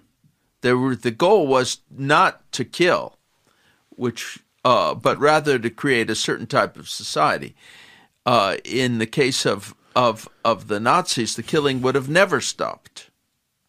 But because you... once they once they had finished with the Jews, the next target was the Poles and then the yeah, and then even the uh, even those people in uh, even Germans who were mentally handicapped or yeah. You know, so it was you know it was a it was an extermination machine set in in in in uh, in motion by one uh, basically gifted psychopath. It doesn't. The, the, my only issue with that is I agree with you on on Nazi Germany and what that was. I think that it's been well documented pretty easily. And there is the element that, like, yes, Stalin did kill Jews, for example, people on on the basis of their their background, their ethnic background. But it seems to me like Nazism was more to preserve uh, ethnic and and racial insanity tied to their identity as a party of their country, whereas it was the same thing in Russia, except it was more to preserve political identity. So how would they, you know, like I don't know. Stalin died, I guess, in like 1953 or something. But yeah. how, let's say he had lived another 20 years, and I'm not sure this is what you're saying, but correct me if I'm wrong here. It's like you think the killing would have stopped at some point where he said, "Okay, we're good." It doesn't seem to me like that was on the table. Stalin was constantly looking for uh, uh, new. In fact, he, he was on the verge of of of of deporting and exiling the Jewish population of Moscow when he died, and those plans were, you know, were dismantled. And uh, but the uh, the level murder on the level of the Great Terror. Uh, you know, there were periodic purges to kind of you know, reinforce his hold on power, rather than because he needed to carry out these purges.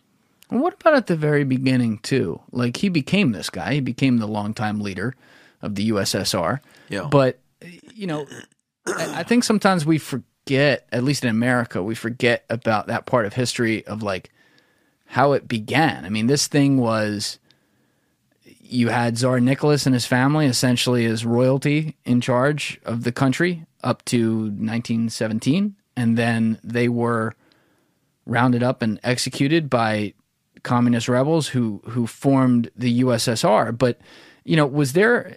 You're talking about filling us in on the history of the 20s and 30s in particular, and these various mass killing machines that went on.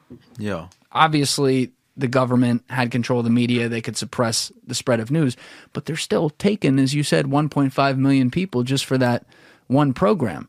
Those people have family, you know, people talk and stuff like based on when the USSR formed or started to take over in 1917 with communism, like how long was it before there was a serious societal wide backlash against it versus a lot of people were just like, no, this is kind of cool. Like, like was no, there, there was, was never there a, never a backlash against it until a significant backlash until Perestroika and Gorbachev began to provide truthful information because the whole, the combination of propaganda and fear was enough to you know, and also the the the uh, you know. Stalin purged people in leadership positions. Ordinary people, by and large, were not were not uh, touched as much, and uh, and it's unfortunate characteristic of Russian people that they have a vision of government as as uh, a force that terrorizes, and a strong government is a a, a, a government that terrorizes a, a lot. This was the case of their in their attitude toward Ivan the Terrible who was very popular among Russians. When was he? Well, that was 19th the six, century? 16th century, Way back. time. Yeah, Way way back. back. But the the and and the, you know p- p- Stalin remained popular, and remains popular today. Really? Yeah, in in in Russia, but despite his methods, because you know it, it was seen as uh, in the interest of the state. And we have an echo of this in the recent statement of Putin that I mentioned earlier that Russians are ready to give everything, to sacrifice everything for the motherland. In other words, it's a very warped situation in which they so identify with the state and so little with their own individual dignity that they they that they consider it normal for people to be killed in the interest of the state. And that's part of the reason why they're able so easily to invade a country like Ukraine. Because uh, there's no check, there's no nothing, you know, no limit of conscience, no limit of social institutions that keeps uh, Russia from engaging in barbarous behavior. And it's one of the reasons why they commit atrocities as they did at Bucha in Ukraine and in other places, Mariupol, uh, when they invade foreign countries, because they, they consider that this is their right. Uh, there was a a uh, a young Russian officer uh, uh, expressed the point of view when he was you know when he talked about uh, the, you know his role in the war in Chechnya. He said that uh, there's a uh, my I answer for my men, my platoon. I don't answer for anyone else. Mm. If there's a sniper on top of a building, I call in uh, artillery strikes on the building uh, in order to destroy the sniper, even though I know there are civilians living in the building. Uh, if people uh, are unhappy about that, uh, they should, you know, take their complaints to the people who cooked this kasha. In other words, the people who created this situation. You know, my job is to destroy the sniper. Uh, the fact that you know there's civilians, including old people, women, children, and so on, in the building that I'm going to blow up just so that the building collapses and the sniper is killed. Uh, that's their problem. Just a different, uh, very different much so, trained mentality. But I, I mean, what? How did you, you have a, a regime that's built on reinforcing that mentality. And I'm talking about the USSR now, and of course also today. But there was a point there when, as we've laid out, when the USSR fell, that it was like, oh my God, Russia might become a democratic stronghold or whatever, where there's free elections and fair elections and stuff like that. Yeah. And that's not how it turned out. But what led up to that was you had a guy get into power, I guess, in like the late 70s or early 80s with, with Gorbachev, who, as you said, decided to with it was perestroika, right? Was that what it was? Well, the reforms and they were called perestroika, yeah. Right. So how did there finally like what led to him getting power and like did he have a change of heart as he as he as he climbed the chain of command and then realized like, "Oh, I'd rather us be more democratic," or was he always that way and wanted to reform the system that they had put into place? I doubt he was always that way. Um, he was uh, somebody who who moved up step by step in the Communist Party hierarchy, and uh, he saw, however, that the, the, the Soviet Union faced problems that only, as he understood it, liberal reform could solve, and one of those problems was the uh, it was falling behind the West technologically and economically. So that was the, the the the inspiration for it, but also because many of the younger uh, Communist Party officials were mesmerized by the material wealth of the West, and they wanted personally to share in it. Those were all factors that led Gorbachev to uh, take the risk of reform. And he also, you know, he left power after the USSR fell and everything, but he lived up until August of this year. So I've seen some stuff online, but first of all, how much did he even have an ability to speak his mind without the threat of his life in his later life? And, and secondly, like what what were his was he very supportive of Vladimir Putin or no, no, and I mean, and I think that, but he he was silent. He was silenced, uh, and uh, I think you know, living in Russia, he almost had to be. He yeah. He you know he was he, what he said uh, was carefully controlled, and what he could say. It must be wild for him because he's supposed to be the guy who got them to a place where it wasn't like that and people could do what they wanted, but it didn't. You know, you replaced psycho left wing with psycho right wing, which is kind of the same thing, where the political circles meet each other. Yeah, and and you get what you get. But you know, something you and I had talked about towards the end last time, just a little bit, mm-hmm. but I mm-hmm. wanted to get in more. Is sure. is actually one thing that I feel like is kind of now not talked about at all. So maybe you can shed some light. But that is the whole oligarch system. And what you had a chance to lay out last time was how in the 90s there was a giant power vacuum that happened, and in the the democratization, what was supposed to be the democratization of the USSR, you had limited individuals basically get control of all key industry. As we know, the oligarchs, a lot of them were backed by crime or were criminals themselves, and then basically formed this group who controlled all the GDP of the country and therefore well not all not all of it but a very very significant part. A lot of it. Yeah. So the reason I bring it up is because one of the main stories at the very beginning of the war was these sanctions we were putting on Russia and a big part of that was the sanctions we were putting on the oligarchs most of whom have interests abroad outside of pretty much all of whom have some sort of interests or residencies abroad in other countries.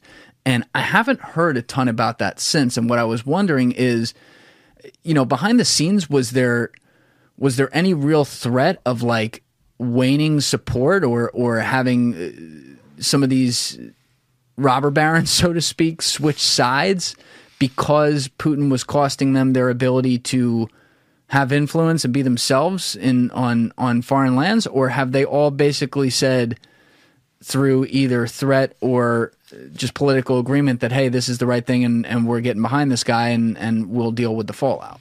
Well, they don't. Their opinion doesn't matter. I think they were all uh, unhappy about what happened because it threatened their economic interests for sure.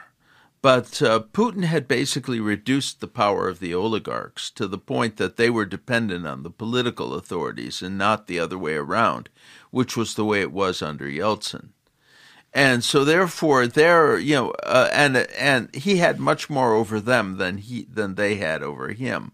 So you did, we haven't heard much from them. What do you mean he had much? Because that seems an obvious statement to me. But how how so? Like, well, why you does can he arrest have? them. Um, you know, they can be. He controls the the, the justice system. He can uh, seize their property. Uh, he can control their movements. Uh, take away their passports. Ground their airplanes. Uh, oh, a lot of things he can do. But do they hold also any sway behind the scenes quietly that the public doesn't know about in still some of these uh, Western nations where they've had a foothold for a long time? Oh, in the Western nations, probably because they have extensive business interests. So, like in the UK, where there's a significant presence of Russian oligarchs. I haven't heard much about, you know, we heard the sanctions at the beginning, but it seems like these guys are alive and well and doing their thing. Or are they well, they they're very favor? rich and they, they, they have money stashed away, and some of it they've lost, and some of it they're just spending. Uh, but uh, you know, obviously their position is not as uh, is not what it was. But also on the other side of it, is there a similar setup? Like I- I've I, I have a guy pulled up behind you right here. If you look at the screen right behind you, this dude, Ihor Kolomoisky, is that how you say it? Ihor uh, Kolomoisky, yeah. So he's curious to me. I don't know much about him, but he's reported as like a Ukrainian oligarch. So Yeah. he's on the other side of the issue. Is there is there a similar cohort of people who effectively curry the same level of power and favor like that in Ukraine? Yeah. Oh yeah. There are, but they have, uh, you know, they they they were. I mean, the situation in Ukraine was more pluralistic, uh, whereas the the oligarchs were all beholden to Putin. Uh, and whereas the p- p- oligarchs in Ukraine, they backed very different political. I mean, Kolomoisky backed Zelensky. Other oligarchs backed Poroshenko, and uh, it was a more more pluralistic situation. But in you know in the post-communist countries, partic- particularly Russia and Ukraine, uh, certain well-placed people were able to to to gain access to you know state assets and create empires, basically on the basis of theft Yes. uh, in cooperation with organized crime. And then they tried or they hoped to dictate conditions to government. In Russia, that lasted only as long as Yeltsin was alive. When P- Putin came into power, he he he uh, threatened them with criminal prosecution and created his own oligarchs, mainly made up of his cronies, uh, who who became rich on state business and state assets. yeah, I think he threw. Who's the one guy he threw in prison? Khodorkovsky. Yes, that's it. So that was one. Well, of the and guys. also, I mean, Berezovsky was forced to flee, and Berezovsky was, I believe, murdered. Although Mm. the oligarchs are not the key to the situation now. who is Uh, minus Putin. I think the the Russian military and the intelligence services, uh, and I think that there have got to be people in those organizations who understand that this war has to stop and that the country is being destroyed by the war. Haven't some of those people been disappearing though too? No, no. That the people who've been disappearing are those who have, uh, you know, some type of economic interests that have come into conflict with those, uh, you know, in the regime, and uh, with the with persons in the regime. Plus the fact that you know, under conditions of sanctions, uh, there's a, a fight over diminishing resources. What, wait, what? I mean, but the U.S. and the West have have imposed sanctions, and that's disrupted the economy. Right. A lot of people have had assets seized. A lot of Yes. people don't have money that they thought they had. A lot of people have debts they can't repay. A lot of people are sitting on money they don't want to return. Uh, and so a whole new set of quarrels has broken out as a result of a, a an unexpected and quite different situation.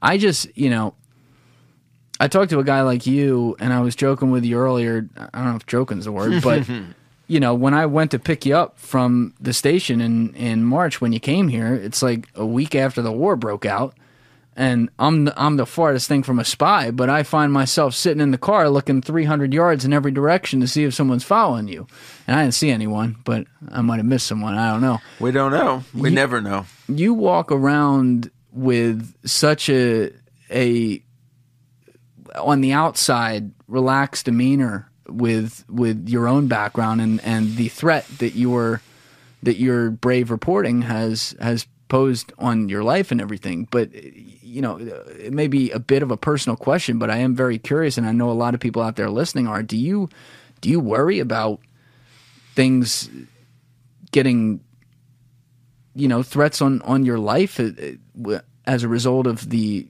current situation and, and the fact that you continue to be a guy who will go on anything on every mainstream platform non-mainstream platform and, and spread the word of, of the things that you know to be true about Vladimir Putin? Well, you know, you cannot be sanguine about uh, the Russians and about the FSB and about their reach. You have to be aware that they are capable of of of committing crimes and they're capable of victimizing even Americans, even though that's generally something they avoid. Uh, I think in the present situation, they have a lot on their plate. Uh, and, um, n- you know, the danger was greater earlier when I was saying things that no one believed. But now that Putin has demonstrated that, you know, to any um, unbiased observer, that what I was saying is true, uh, a- taking action against me will not solve their problem because now the the view that they're capable of doing what I've accused them of doing, i.e., committing acts of terror against their own population, is so plausible that uh, uh, you know there aren't a whole lot of objections. I mean, just for example, I have a piece coming out on in in two days, three days, in the Wall Street Journal in which I discuss the apartment bombings. But I don't think that that there's a danger at the present time. But that's just based on my instinct uh, after many, many years of dealing with them. I think they don't want to do it. I think they, they don't want to cause anything to draw attention to my accusations. And I don't I don't think they you know sit from my seat the international incident that would be harming a, a Western American journalist, I think, would make the Jamal Khashoggi implications we saw in a separate situation look tame. I mean, Yeah, this is the point, and and uh, and it's also an attack on you know I'm I'm I'm well known in this field, and it would be an attack on the ability of America to understand what's going on. I mean, it would would really be uh, something that would uh, strike at you know the American political and intellectual process itself. I don't think, uh, and I, what would they gain from it? Really, uh, it would only publicize uh, everything I'm saying. And I I agree with that. My and now now that said, that said, it pays to be careful. yes, And I am, and even though I may seem casual, I'm more careful than you realize. Well, that's good. You're hiding it well. But I, I mean, I do wonder sometimes, and I had mentioned this to you in the car on the way over here today.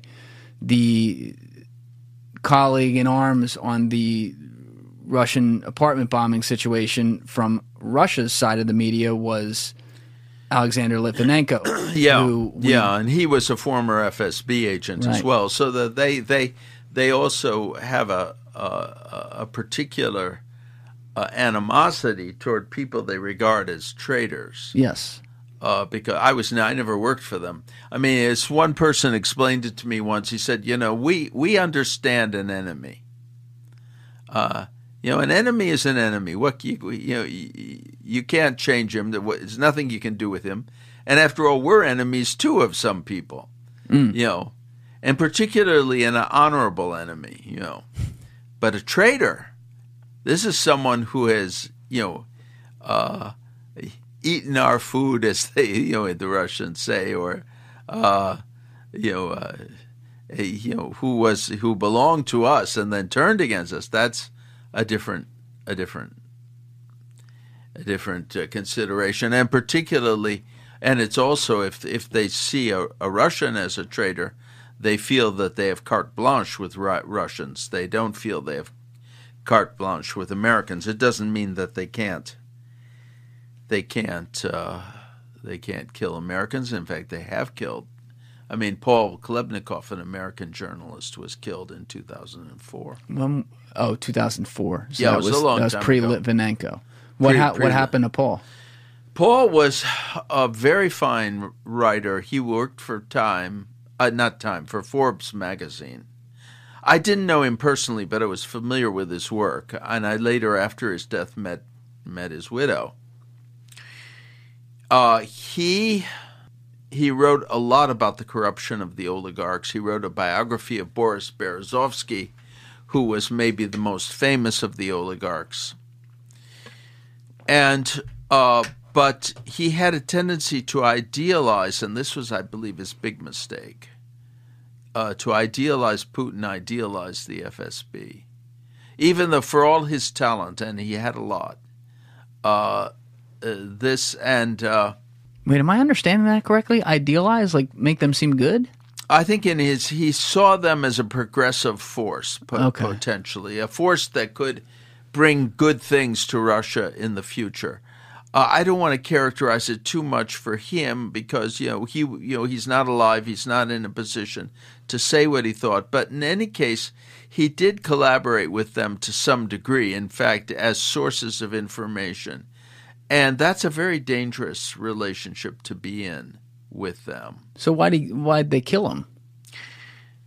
Well, And how we have to we it? have to ask that, but he may have he may have, in their view, overstepped the line of what's acceptable for a foreigner by giving giving you know, he may have uh, he may have gotten corruption about the FSB. He might have tried to do something to uh, uh, alert them to the fact that they were on the wrong path or something. I mean, we don't know, but but all the evidence is that that they organized his killing. Was he killed on U.S. soil? No, in Moscow. And how how did they they shoot him or what? Shoot him, and then when they brought him to the hospital, they jammed the elevator so that he was to make sure that he died. Oh Jesus! Wow. Again, that's that is back in 04. Back in 04, uh, there was another American who was killed uh, in a business dispute, uh, Paul Tatum, uh, who uh, got into a business uh, dispute with the mayor of Moscow and his various representatives. He was shot on the street. Um, you know, if you get involved, I mean, I the full details of Paul's fate are are are, not clear to me, but he he got a lot of cooperation from Alexander Korzhakov, who was the uh, chief guard for Yeltsin and a you know KGB veteran, an FSB veteran, uh, for his book exposing the corruption of Berezovsky.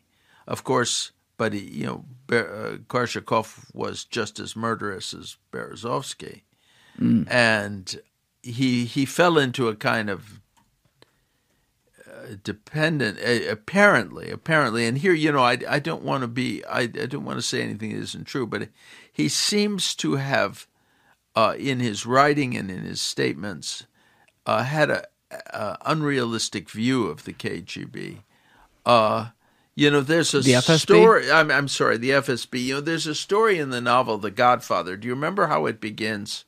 Mario uh, Puzo's like yeah, Mario Puzo's uh, a man whose daughter's been raped goes to the yes, yes. goes to the mob and asks them to take care of the person who yes. has, and then they say, but from that point he belongs to them. Yes.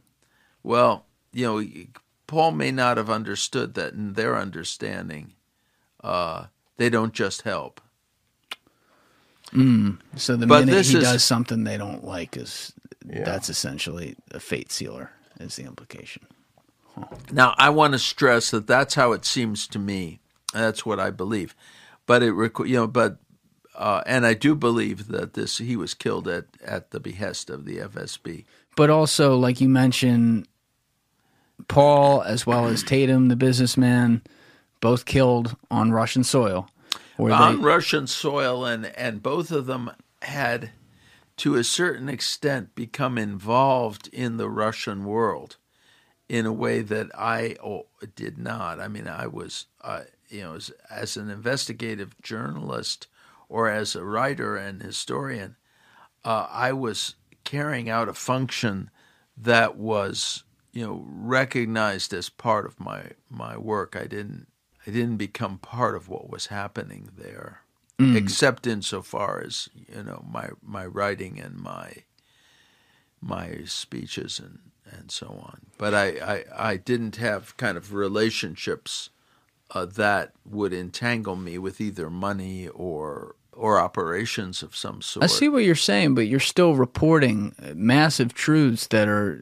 highly against. Uh, oh, absolutely. You know. And there's no, and this is the thing this is the thing about the uh, about the KGB or about the FSB. I mean, we're getting our letters all mixed up because you know it was one the the organization had one name you know, under one regime and a different name under a different regime. But uh, what I'm saying is that you can kind of guess what the borderlines are, but you can always be wrong. What do you mean? You can sort of guess what it's safe to do and where you're treading mm. on very dangerous ground. And, but there's there are no guarantees here. There are no guarantees. In fact, I think I mean I must give them credit.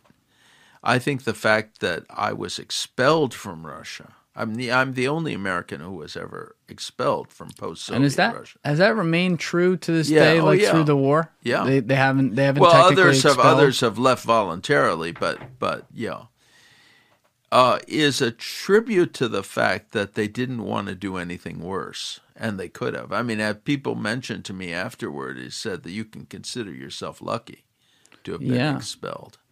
Maybe that I mean, that may well have been the case. See, I would have said bringing the reason I was bringing in Litvinenko is because while you did make the distinction, he was an actual Russian who was and in, he was former FSB, right? So in their mind, a traitor. But they did in 2006. They did kill him on British soil. Absolutely, and right? and uh, and and they they are capable of carrying out those. And it's he's not the only person who's been murdered in the UK. No, there, who was the guy who they failed to murder? Script Script Skripal. Yeah, and his daughter Sergei Skripal. But but um, we don't know what condition he's in. By the way, Skripal. Yeah, that was a while ago, right? Yeah, but he's alive. But but was he permanently injured or disabled by the attack? We I mean we don't know. It was a, it, it was a, an attempt to kill. Yeah, it was a, some sort of it was the chemical agent No, as well. but bear in mind that Skripal was also a former. Uh, he was, I think, he was former GRU he was former. Yeah, you, I don't know if it was GR whatever it or was. SVR. I'm not sure. He was former Russian government. Yeah, Yes. well, he was intelligence as well. I mean, Yes. he was, you know, and he was exchanged. So, I mean, the long and the, the long answer or the short answer to your question is that um, uh, it pays to be careful, and I try to be careful to the extent that I can. But I do want to continue to lead a normal life, which is essential if I'm going to keep writing. So, you know, yeah, you see, you seem to be doing a pretty good job with it. You seem to be all over the place doing your thing. So I, I hope that that continues. I, I just that's also a form of protection, by the way. going everywhere. Oh, yeah. get in your face. Yeah, Well, yeah, absolutely. I know. I going understand. on a podcast that's going to be seen by a lot of young people, and not only young people but old people. That's right, and and that's and I, that's why I love being able to use the platform we're building to get stories like this out there because it's on there for the record. Can't take it off. It's it Mm-hmm. That's is right. what it is. That's right. And a lot of people see it and think about it. Right. So, you know, I would have said because the heat they got for the Litvinenko thing, and righteously so, was nuts because they did it on foreign soil. It was figured out that they did it, and they had sanctions, and the world flipped out. Well, don't don't overestimate it. Uh, 2006, Litvinenko uh, was killed. Uh, uh, Theresa May, who was the uh, foreign, the Interior Secretary, squashed a full-scale investigation uh, for fear of alienating Russia. And two years later, President Obama in, inaugurated the. Uh, actually, it wasn't two years later. It was. I'll tell you when it was. He was 2006. And, well, he got in in 2008. and so so uh, 06. so about a year and a half later, Obama uh, and and Hil- and Hillary, who was then the Secretary of State, announced the reset policy. So Right, as if right. nothing had happened.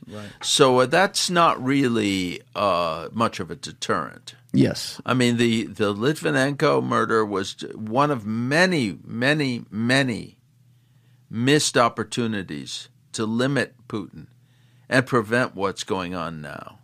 And you discussed having meetings with, I think it was you and Nemtsov were meeting with dignitaries of the United States trying to warn them we, on uh, all this. Boris Nemtsov, who was murdered in 2015, and I we we spoke to a leading uh, a leading uh, official who was one of the architects of the reset policy, and explained to him how misguided it was. But it was you know it was on deaf. It, it went to deaf ears because you know he had his career to think about. He knew what Obama expected for him to say uh, and he wasn't going to uh, jeopardize that. But I, I would have thought, because again, this is, 06 is right before social media started to become a really big thing, and, and Web 2.0 was coming in where there's real mass communication and everything at all times. It's like, I would have thought that that's not something, as in murdering someone else that you don't like on foreign soil, was something that Putin would use so brazenly. But then you mentioned it's it's a news report that people have probably seen. There was a guy a few months ago, Rapoport. What was his first name? Uh, Dan Rapoport. Dan Rapoport. No, Rapoport. He was my fr- a friend of mine. He he was uh, he. And we don't know what the story is there. I mean, I I found it his death very suspicious. He fell from a builder from a a, a roof of a of a of a building in Washington. Was killed. And that's what I'm saying in the United States, and it certainly looks sketchy. So, what was his? He was someone. What was his full background? He was someone who spoke out against Putin and, and the regime. But what? yeah, and what he worked he worked did? against it, and he worked against it. But you know, he was, uh, he was a bit at the time. You know, until very recently, living in Ukraine and working on various business deals. Uh, and he moved back to the states after the war broke out. And then I learned that he had committed suicide. He was a good guy, and and uh, Uh, it's all unexplained. It could have been a you know it could have been a biz, business rivals. It could have been people who were angry about his work and trying to uh, get companies to disinvest in the Russia from from Russia. But anyway, we're trying to find out what, what really happened with him. I mean, there are many puzzling details. And you're you're meeting with his wife. Oh, a little bit later, yeah. Right I mean, today. but, but I know her, and I, I, I, I, I knew him, and I want to. We want to find out what we can. What does she think? Well, I'm going to find out. I, I mean, uh, so far we don't. You know, there are mixed signals. I would say we, we, many that many things don't make sense. But on the other hand, uh, uh, I think that, that there's still some possibility of discussing it further with the FBI, the Washington D.C. police, and I don't place a lot of confidence in them. But still, they said that the cause of death was, of course, uh, uh, a fall, and uh, the but the manner of death is undetermined. That is so scary. Yeah. Because you would think, I mean, especially now, there's literally a war going on. Everyone's paying attention to Putin and what he's doing, and and Well, like a him. lot. There have been a lot of, of mysterious deaths of Russians all over the world. People who you know holders of money in one way, way or another. Who are some prominent ones that we should know about? Well, they're, they're just just just just recently in India, a man fell out of a window who was the head of a uh, uh, who was a, a local politician and the head of a big meat a meat company in Russia. When I say meat company, I mean a really very major, really very major enterprise. Uh, you know, one of the leaders of Lukoil. Uh, I don't know if he fell from a window or he fell down steps. Uh, you know, it, just crazy stuff. I mean, the number, the death toll is somewhere like 13, 14 right now. Absolutely, just. I mean, it's it's And- chilling to think about. You know, I mean, this is listen. These are gangsters, and they get you know, and they they they they they they hate each other and they kill, uh, and they they don't ex, they don't they don't have any particular moral limits. But Why- This is this is one of the reasons why we don't want them organizing a massive army with nuclear weapons to attack a neighboring country, because Yeah. it's that kind of people are involved. Why don't we hear as much about these brazen ones? I mean, even the even the oh, Rapoport Oh, the, thing. well, there was coverage. Th- there was some coverage of that one, but like some of these other ones you were telling me about in the car, the one you just laid out there, very very limited. I mean, I'm look. It I depends where you're looking, of course. I mean, the thing is, you know, the internet has become vast. Yes, Uh, the coverage, you know, with so many. We first of all, we once had just the newspapers, you know, newspapers, radio, etc. Now we have internet. Now we have blogs. Uh, so now we have Twitter. We have Facebook. I mean, there are lots of places to look, and and we have you know we have have uh, YouTube and Instagram. So the people's attention is fragmented. Uh, but those, you know, they have there are reports. There have been reports. Well, I mean that's good to hear, I guess, because maybe that means some of it I haven't seen. I mean, my my perspective comes from avidly seeing what's trending on Twitter as it pertains to specific topics like this, and I think that you know we touched on this a bit earlier, but didn't go all the way there. It's like you know you, you do see these two teams form, and it's only divided as as the war went on, where it's it's it's not in style to be someone who kind of sees the nuance of the situation as I've tried to lay out today. It's it's either you are Ukraine flags in your bio or you're you're reposting Tucker Carlson clips and stuff. And so when you're someone who's knowledgeable in all this like you, who understands what go, what's going on, also, and I mean this fairly, is going to have some bias because this guy's ruined your life and and killed your friends, and you've been there for 45 years, or you were there for 40 years and then got kicked out. You know, like how do you when when you see people who maybe are are really pissed off like we talked about it at the money that's all flowing over there and the fact that some of the people who are just screaming Ukraine are some of the same people that scream some of the woke stuff that that the other side may not like like do you find yourself having trouble trying to convince people to look at the bigger picture here Well, we always have that problem. We always have that problem.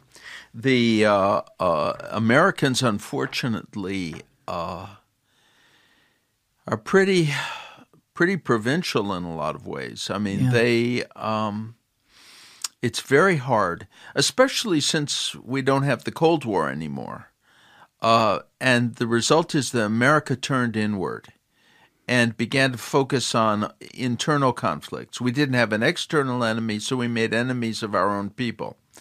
And uh, you, it, and the some of this competition is backed up by careerism because careers are sometimes, especially in government, doled out on the basis of ideological preferences. Same in the media. Uh, it is it is indeed difficult to impress on people the importance of having a broader historical understanding and uh, the importance of, of, of viewing the events not superficially. I was watching a video somewhere on the internet of a woman made by a woman who had uh, her who who whose Christmas was ruined because of a fight she had with her mother over politics. Her mother and her stepfather, and she was crying, and she described uh, uh, you know, how uh, she she said to her mother that is I I've come to realize that my parents are bad people. Uh, Over and- the politics. yeah, and and of course her mother probably reacted in a similarly uh, extreme manner. But this is all possible. See, we're, we're, we don't want to resemble spiders in a jar, you know, fighting each other over uh, over things that don't matter. Uh, but that's what it's become more and more in the U.S. because, and the reason for that is, you know, for one thing, uh, uh, an a tendency just to look no further than our own selves, our own identity, our own interests, and at the same time, a lack of any kind of interest in history, a failure to be to be intellectually serious, and a and a refusal to recognize how much there is that we don't know.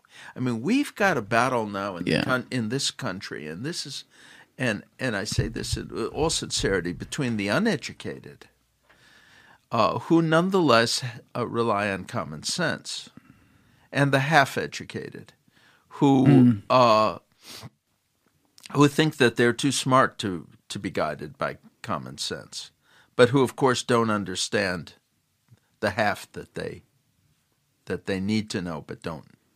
Well, I think don't have. I think it's because they hold what what happens. It's basic human psychology, even with this, and maybe I'm oversimplifying it a little bit, but they find one thing that pisses them off, where they have some great evidence to be like, yeah, there's a good reason this is pissing me off, and then they then therefore decide that anything else to come out of that purview therefore must be tainted and not something I can pay attention. So as an example, you see people maybe get upset like I was alluding to earlier that Zelensky's this media darling or whatever, and I I hear this comparison all the time. People will be like, "Oh, he's their new Fauci."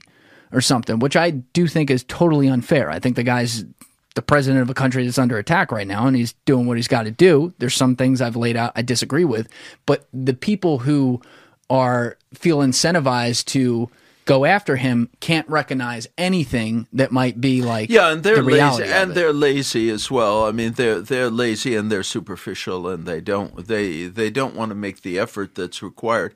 And a lot of you know, I can give you a tell you a story that might might help illustrate uh, illustrate this. When I was growing up, I grew up in Chicago, and every Sunday morning there were religious programs, usually evangelical Christians, and uh, oftentimes they had you know, uh, rur- rural, I would say, you know, to be to be kind, accents, uh, and they spoke at length about the evils of dialectical materialism, which is an aspect of Marxism that I'll get back to in a minute. okay. I was a little kid, and I absolutely hated these religious broadcasts, largely because they interfered with programming that I wanted to see, like the cartoons. But, but, uh, and and these preachers, these uh, evangelicals, for me, were just the the the epitome of ignorance, with their nattering on about uh, dialectical materialism. But you know, even from that early age, I remember the phrase. Well, the years go by. I go to Moscow. Uh, first, I go to Oxford and I study political philosophy. Then I go to Moscow, and I studied the Russian ideology. And I came finally came to the conclusion that everything that happened in the Soviet Union was based on the Soviet ideology.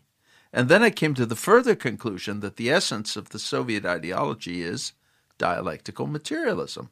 Mm. So all these people whose ignorance I had taken for granted were actually right. Wow. And they understood something that it took me uh, a good th- 30 years to figure out. Now, of course, I was, this is a lesson for all of us. Yes. Uh, a lot of those people who we consider so ignorant and so unworthy of attention, and who are, in truth, oftentimes not terribly well educated, often uh, uh, understand things that the half educated don't understand. Mm. And the half educated would be well uh, advised to moderate their uh, contempt for those people. Yes.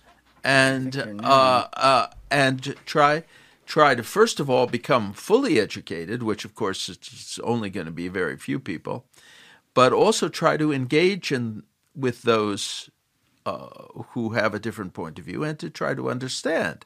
Now, the half-educated also have their you know certain insi- uh, insights as well.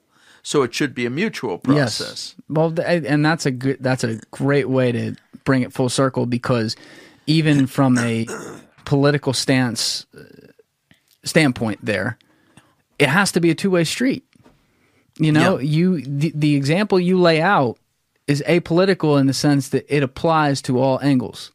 And I think you're spot on when you say that we have a serious problem in this country of recognizing those other points of views. I, have mentioned this on some other podcasts, but uh, I had heard Dr. Phil talking. I, I, think it was, yeah, it was a Joe Rogan podcast somewhat recently. He was on as a guest, and I can't remember. I got to go back and check this. I, I can never remember this. If he was saying he was a part of this study, like he was running it, or it was his friend who was running it. But either way, he mentioned the study at a college in California where they brought in like the young Democrats club and the young Republican club. And they put them all in a room and had them, you know, they sat on separate sides of the room, had them argue about issues, and they were just going at each other like crazy.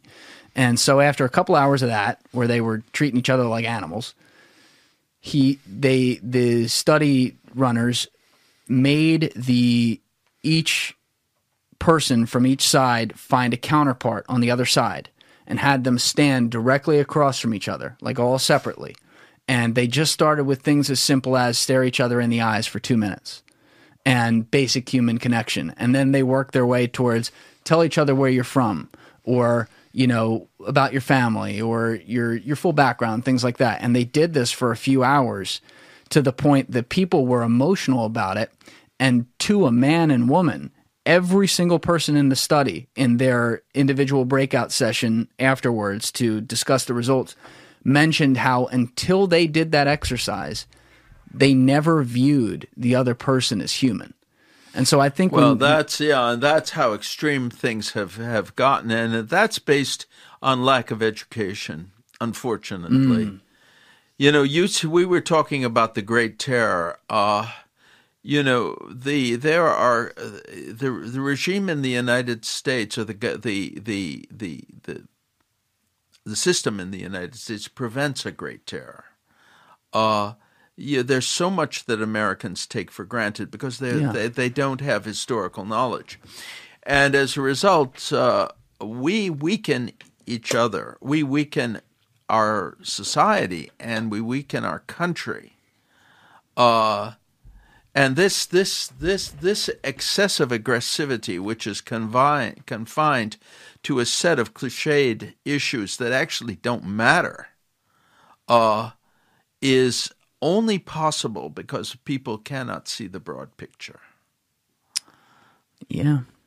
Yeah, and, and it's it's not you know, people have their lives. Uh, normal Americans, like any other country, they have their life to go about and priorities and paying the bills and taking care of their kids and stuff like that. And I don't expect people to all be like educated on every issue. I just take issue with the factioning of teams in 280 character tweets. No, not only not only that, Julian, but the the fact is that uh, on issues they care about, issues that they're aggressive about, issues that they're willing to break relationships over. Yeah.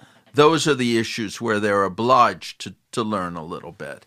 And it's not and to say that I don't have time, I'm too busy tweeting, it's not a good explanation. I don't disagree that there that if you're going to if you're gonna fight about the stuff or fight for your stance, you you should have knowledge. I, I agree.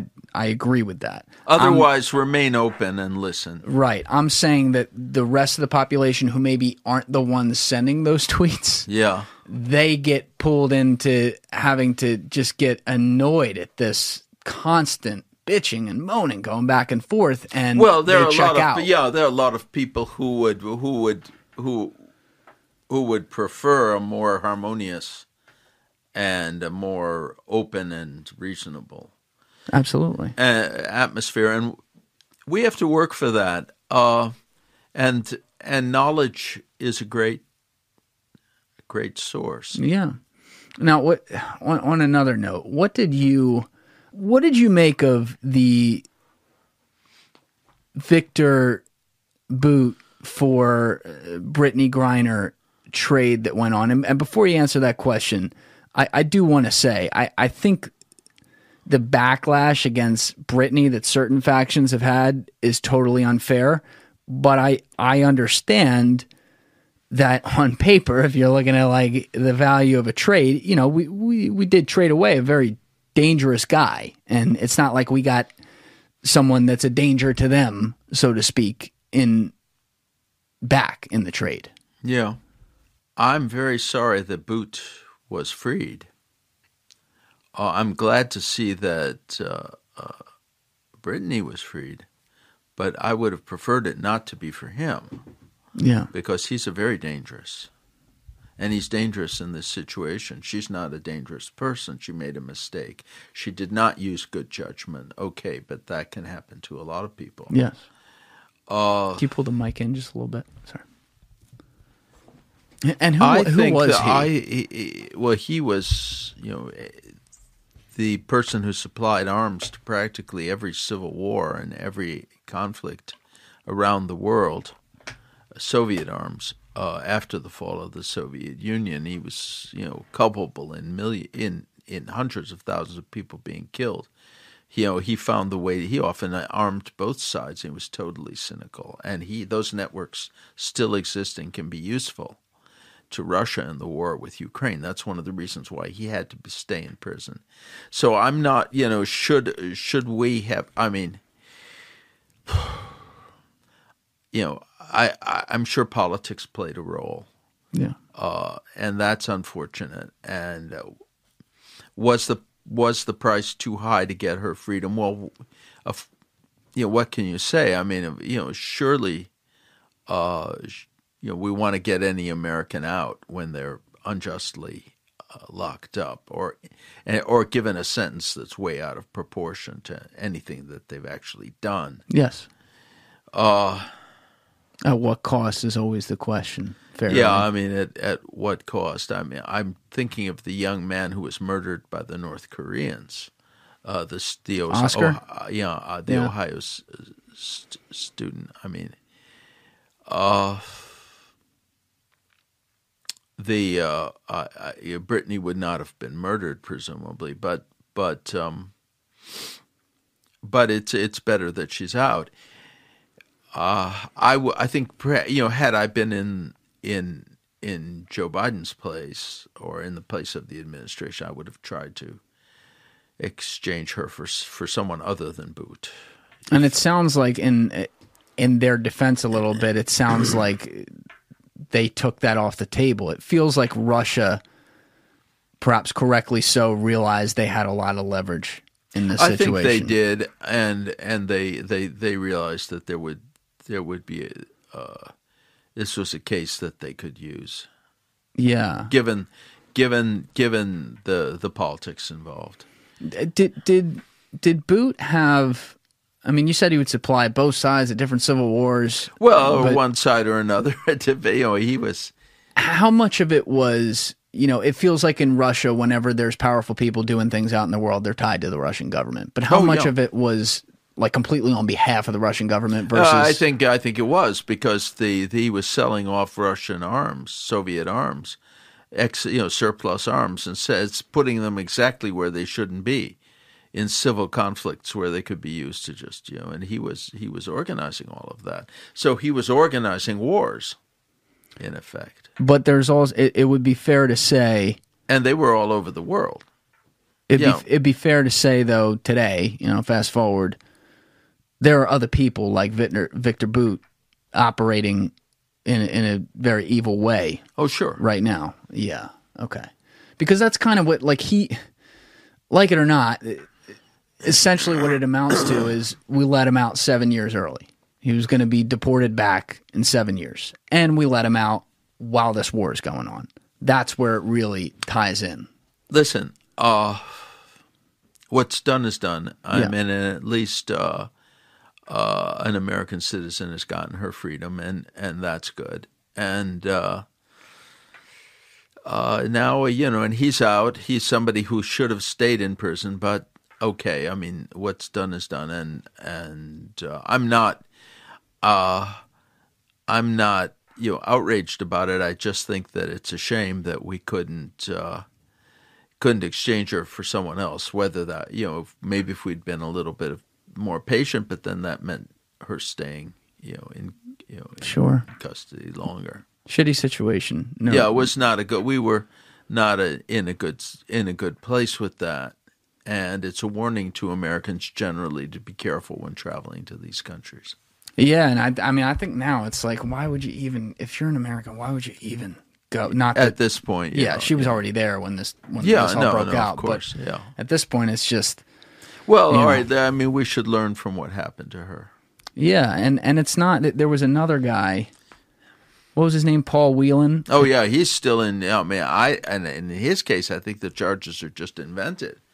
Yeah, they tried to say it's espionage, which is probably bullshit. Well, they want to get someone else out for him too. I'm sure. Who else is on the list of like dangerous people? Like who would be next at, towards the top? I of that don't know list? who the, I don't know who they have in mind, but but clearly they're you know they're not they're resisting. In his case, they think that they can maybe get even more for him. I don't know, or maybe they don't. Do you think there's any world in which Putin is not removed from power for someone who's uh, Western friendly, say so to speak? Do you think there's any world in which we'll ever see if Vladimir Putin remains healthy and in power and the situation is resolved? We'll ever see, you know, Putin at a G7 summit or any normalization? Oh, no, Pu- Putin and never again. I mean, he's responsible for too many murders. I mean, all these people can be cons- who have died in this conflict can be understood as having been murdered.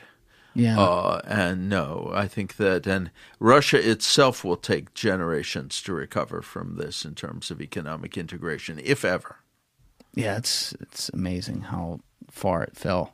30, Yeah. 30 years after the fall of the Soviet Union. It No, no, like, this, yeah, absolutely. feels like they're back at square zero. But the, we, you and I had been talking about another book that had come out recently called Putin's People.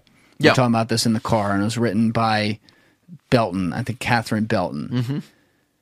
There was a guy in there who I hadn't asked you about because I was unaware of him, who served as like her main source. Sergei Pugachev, yeah. Right now, who who was this guy? Because you were This saying was- he was supported a- he- Putin. oh yeah, he was a very much part of the ruling group, and he was a banker and very wealthy man. He fell out with them, or they, you know, basically they double crossed him. when? And uh, this was some years back, and he ended up in Britain and is, you know, carefully uh, trying to expose them. Expose he'll ex- he exposed, you know, what what it was in his interest to expose, and left out what could uh, actually get him killed. Uh, and uh, Do you know him? a little bit, yeah, I've seen him over the years. Um, I would not fully rely on him. You think he's just scorned because he got That I mean, you know, that and uh, uh, I, I don't think th- you know. Just my knowledge of his life and career suggests to me that he will not share any. That he will be very collect- selective in what he the. He probably has a lot of good information, but not not everything. I mean, that's a that's a guy being interviewed in the media, which is one thing. You know, he's a public source in that way. Yeah, But what about like behind the scenes? Obviously, it's not like we're going to sit here, including you, and necessarily no names or anything. That's kind of the whole point of it. But from a covert perspective, how much do you think that that there's a lot of inroads happening right now with various agencies and governments having a significant growing number of intelligence sources on the ground in Russia, perhaps even in powerful places? Or do you think it's been a pretty tight ship where Putin has maintained authority and, and through th- through that threats stopped a lot of people from from being any help, even if they're motivated to? Uh, I, well, the thing is, there's a lot of reason to to share information, but there's a lot of repression. So uh, I think that you know people who are outside the country and don't intend to go back are a good source. I'm not sure how much information you can get in from inside the country right now, not given the the the the, the you know the fact that the laws have become much much more draconian and and we don't know where it's going to go. I mean there could be terror in russia as well. Yeah, I mean, he was right away when this thing broke out. If, yeah i know. We you know when saddam hussein was defeated in the gulf war uh you know he managed and you know after the invasion of kuwait he managed to hold on to power with the help of mass terror yeah. So we could we could see something like that. I mean, I wouldn't count on. I mean, oh, you know, our intelligence services know, but uh, uh, I, I I wouldn't be confident of that. Well, there, there was there was another thing I wanted to run by you. The, these Yeah. guys have a great podcast that talks to a lot of figures in military and intelligence called the Team House, and Uh-huh. there there's a very interesting clip they had because they've been they've had at least in some of the podcasts I've seen and stuff like they've had some people who are knowledgeable about what's going on and everything, and have, have spoken about the importance of of defending Ukraine and stuff like that. But they just had a dude in who is on the front lines in Ukraine. I'm going to read what they wrote here, but he was he's basically like training soldiers on on the front lines with some of the weapons that are being supplied from the west and everything and I'm going to play the video in our ears and it's it's up behind you there. But he had some interesting things to say because this is a man who supports what's going on over there. I mean he's on literally the front lines like helping with it but also sees a little bit of the nuance of of some of the the issues with some people on the Ukrainian side. And and I see something like this and I worry about this becoming more of a norm and then a a fight like this losing all support on, let me play. And by the way, if if I if you guys hear a skip and we're just talking about this, it's because it's copyright and I can't play it. So the video I will post in the description, but I, I think we should be able to play this in the corner of the screen, so I'll play it now. it's a corrupt, fucked up society. The Let you know. So I'm not. I'm not a big f- fan of uh, Ukraine. Oh, what is that? This is uh, Buffalo Trace. okay. And the and the Ukrainians are in violation of um, the Hague Convention. They, they there is a I forget the exact phraseology, but it is. We, we looked at this closely, and it's uh, yeah. They they should be no filming of. Uh, the, the phrase the the terminology is bringing attention blah blah blah blah to media, um, and yes, the Ukrainians are violating that. You know, I absolutely there's They and and there are they're filming of a number of things that they're doing with uh, uh, POWs is violating law of, law of armed conflict, and he can't, guys. Right. Killing the Russian prisoners is Right. And it's interesting because in the past, in you know, you know, you like Latin America or whatever, if U.S. Uh, forces or employees were involved with any force that committed, you know, Yeah. war atrocities or, step or whatever, back, right? you have to, yeah, Yeah, you're yeah. done. Yeah. But we're obviously not going to pull our support from Ukraine at this Well, I mean, yeah, I mean- you know, these Oh, it's violations. atrocities. No, Yeah. I mean it still is. I mean you, you you shouldn't kill you shouldn't kill dudes who I mean everyone knows who surrendered. I mean, um, and that, and there, there was plenty of that. But my point is, it's not about Ukraine. We're not like I happen to have you know U- Ukraine flag tied to my bag, but I'm not. Oh my God, Ukraine's so awesome. No, because it's. I understand that there are plenty fucked up people running Ukraine. It's not about that. It's about global norms, right? Right. Right.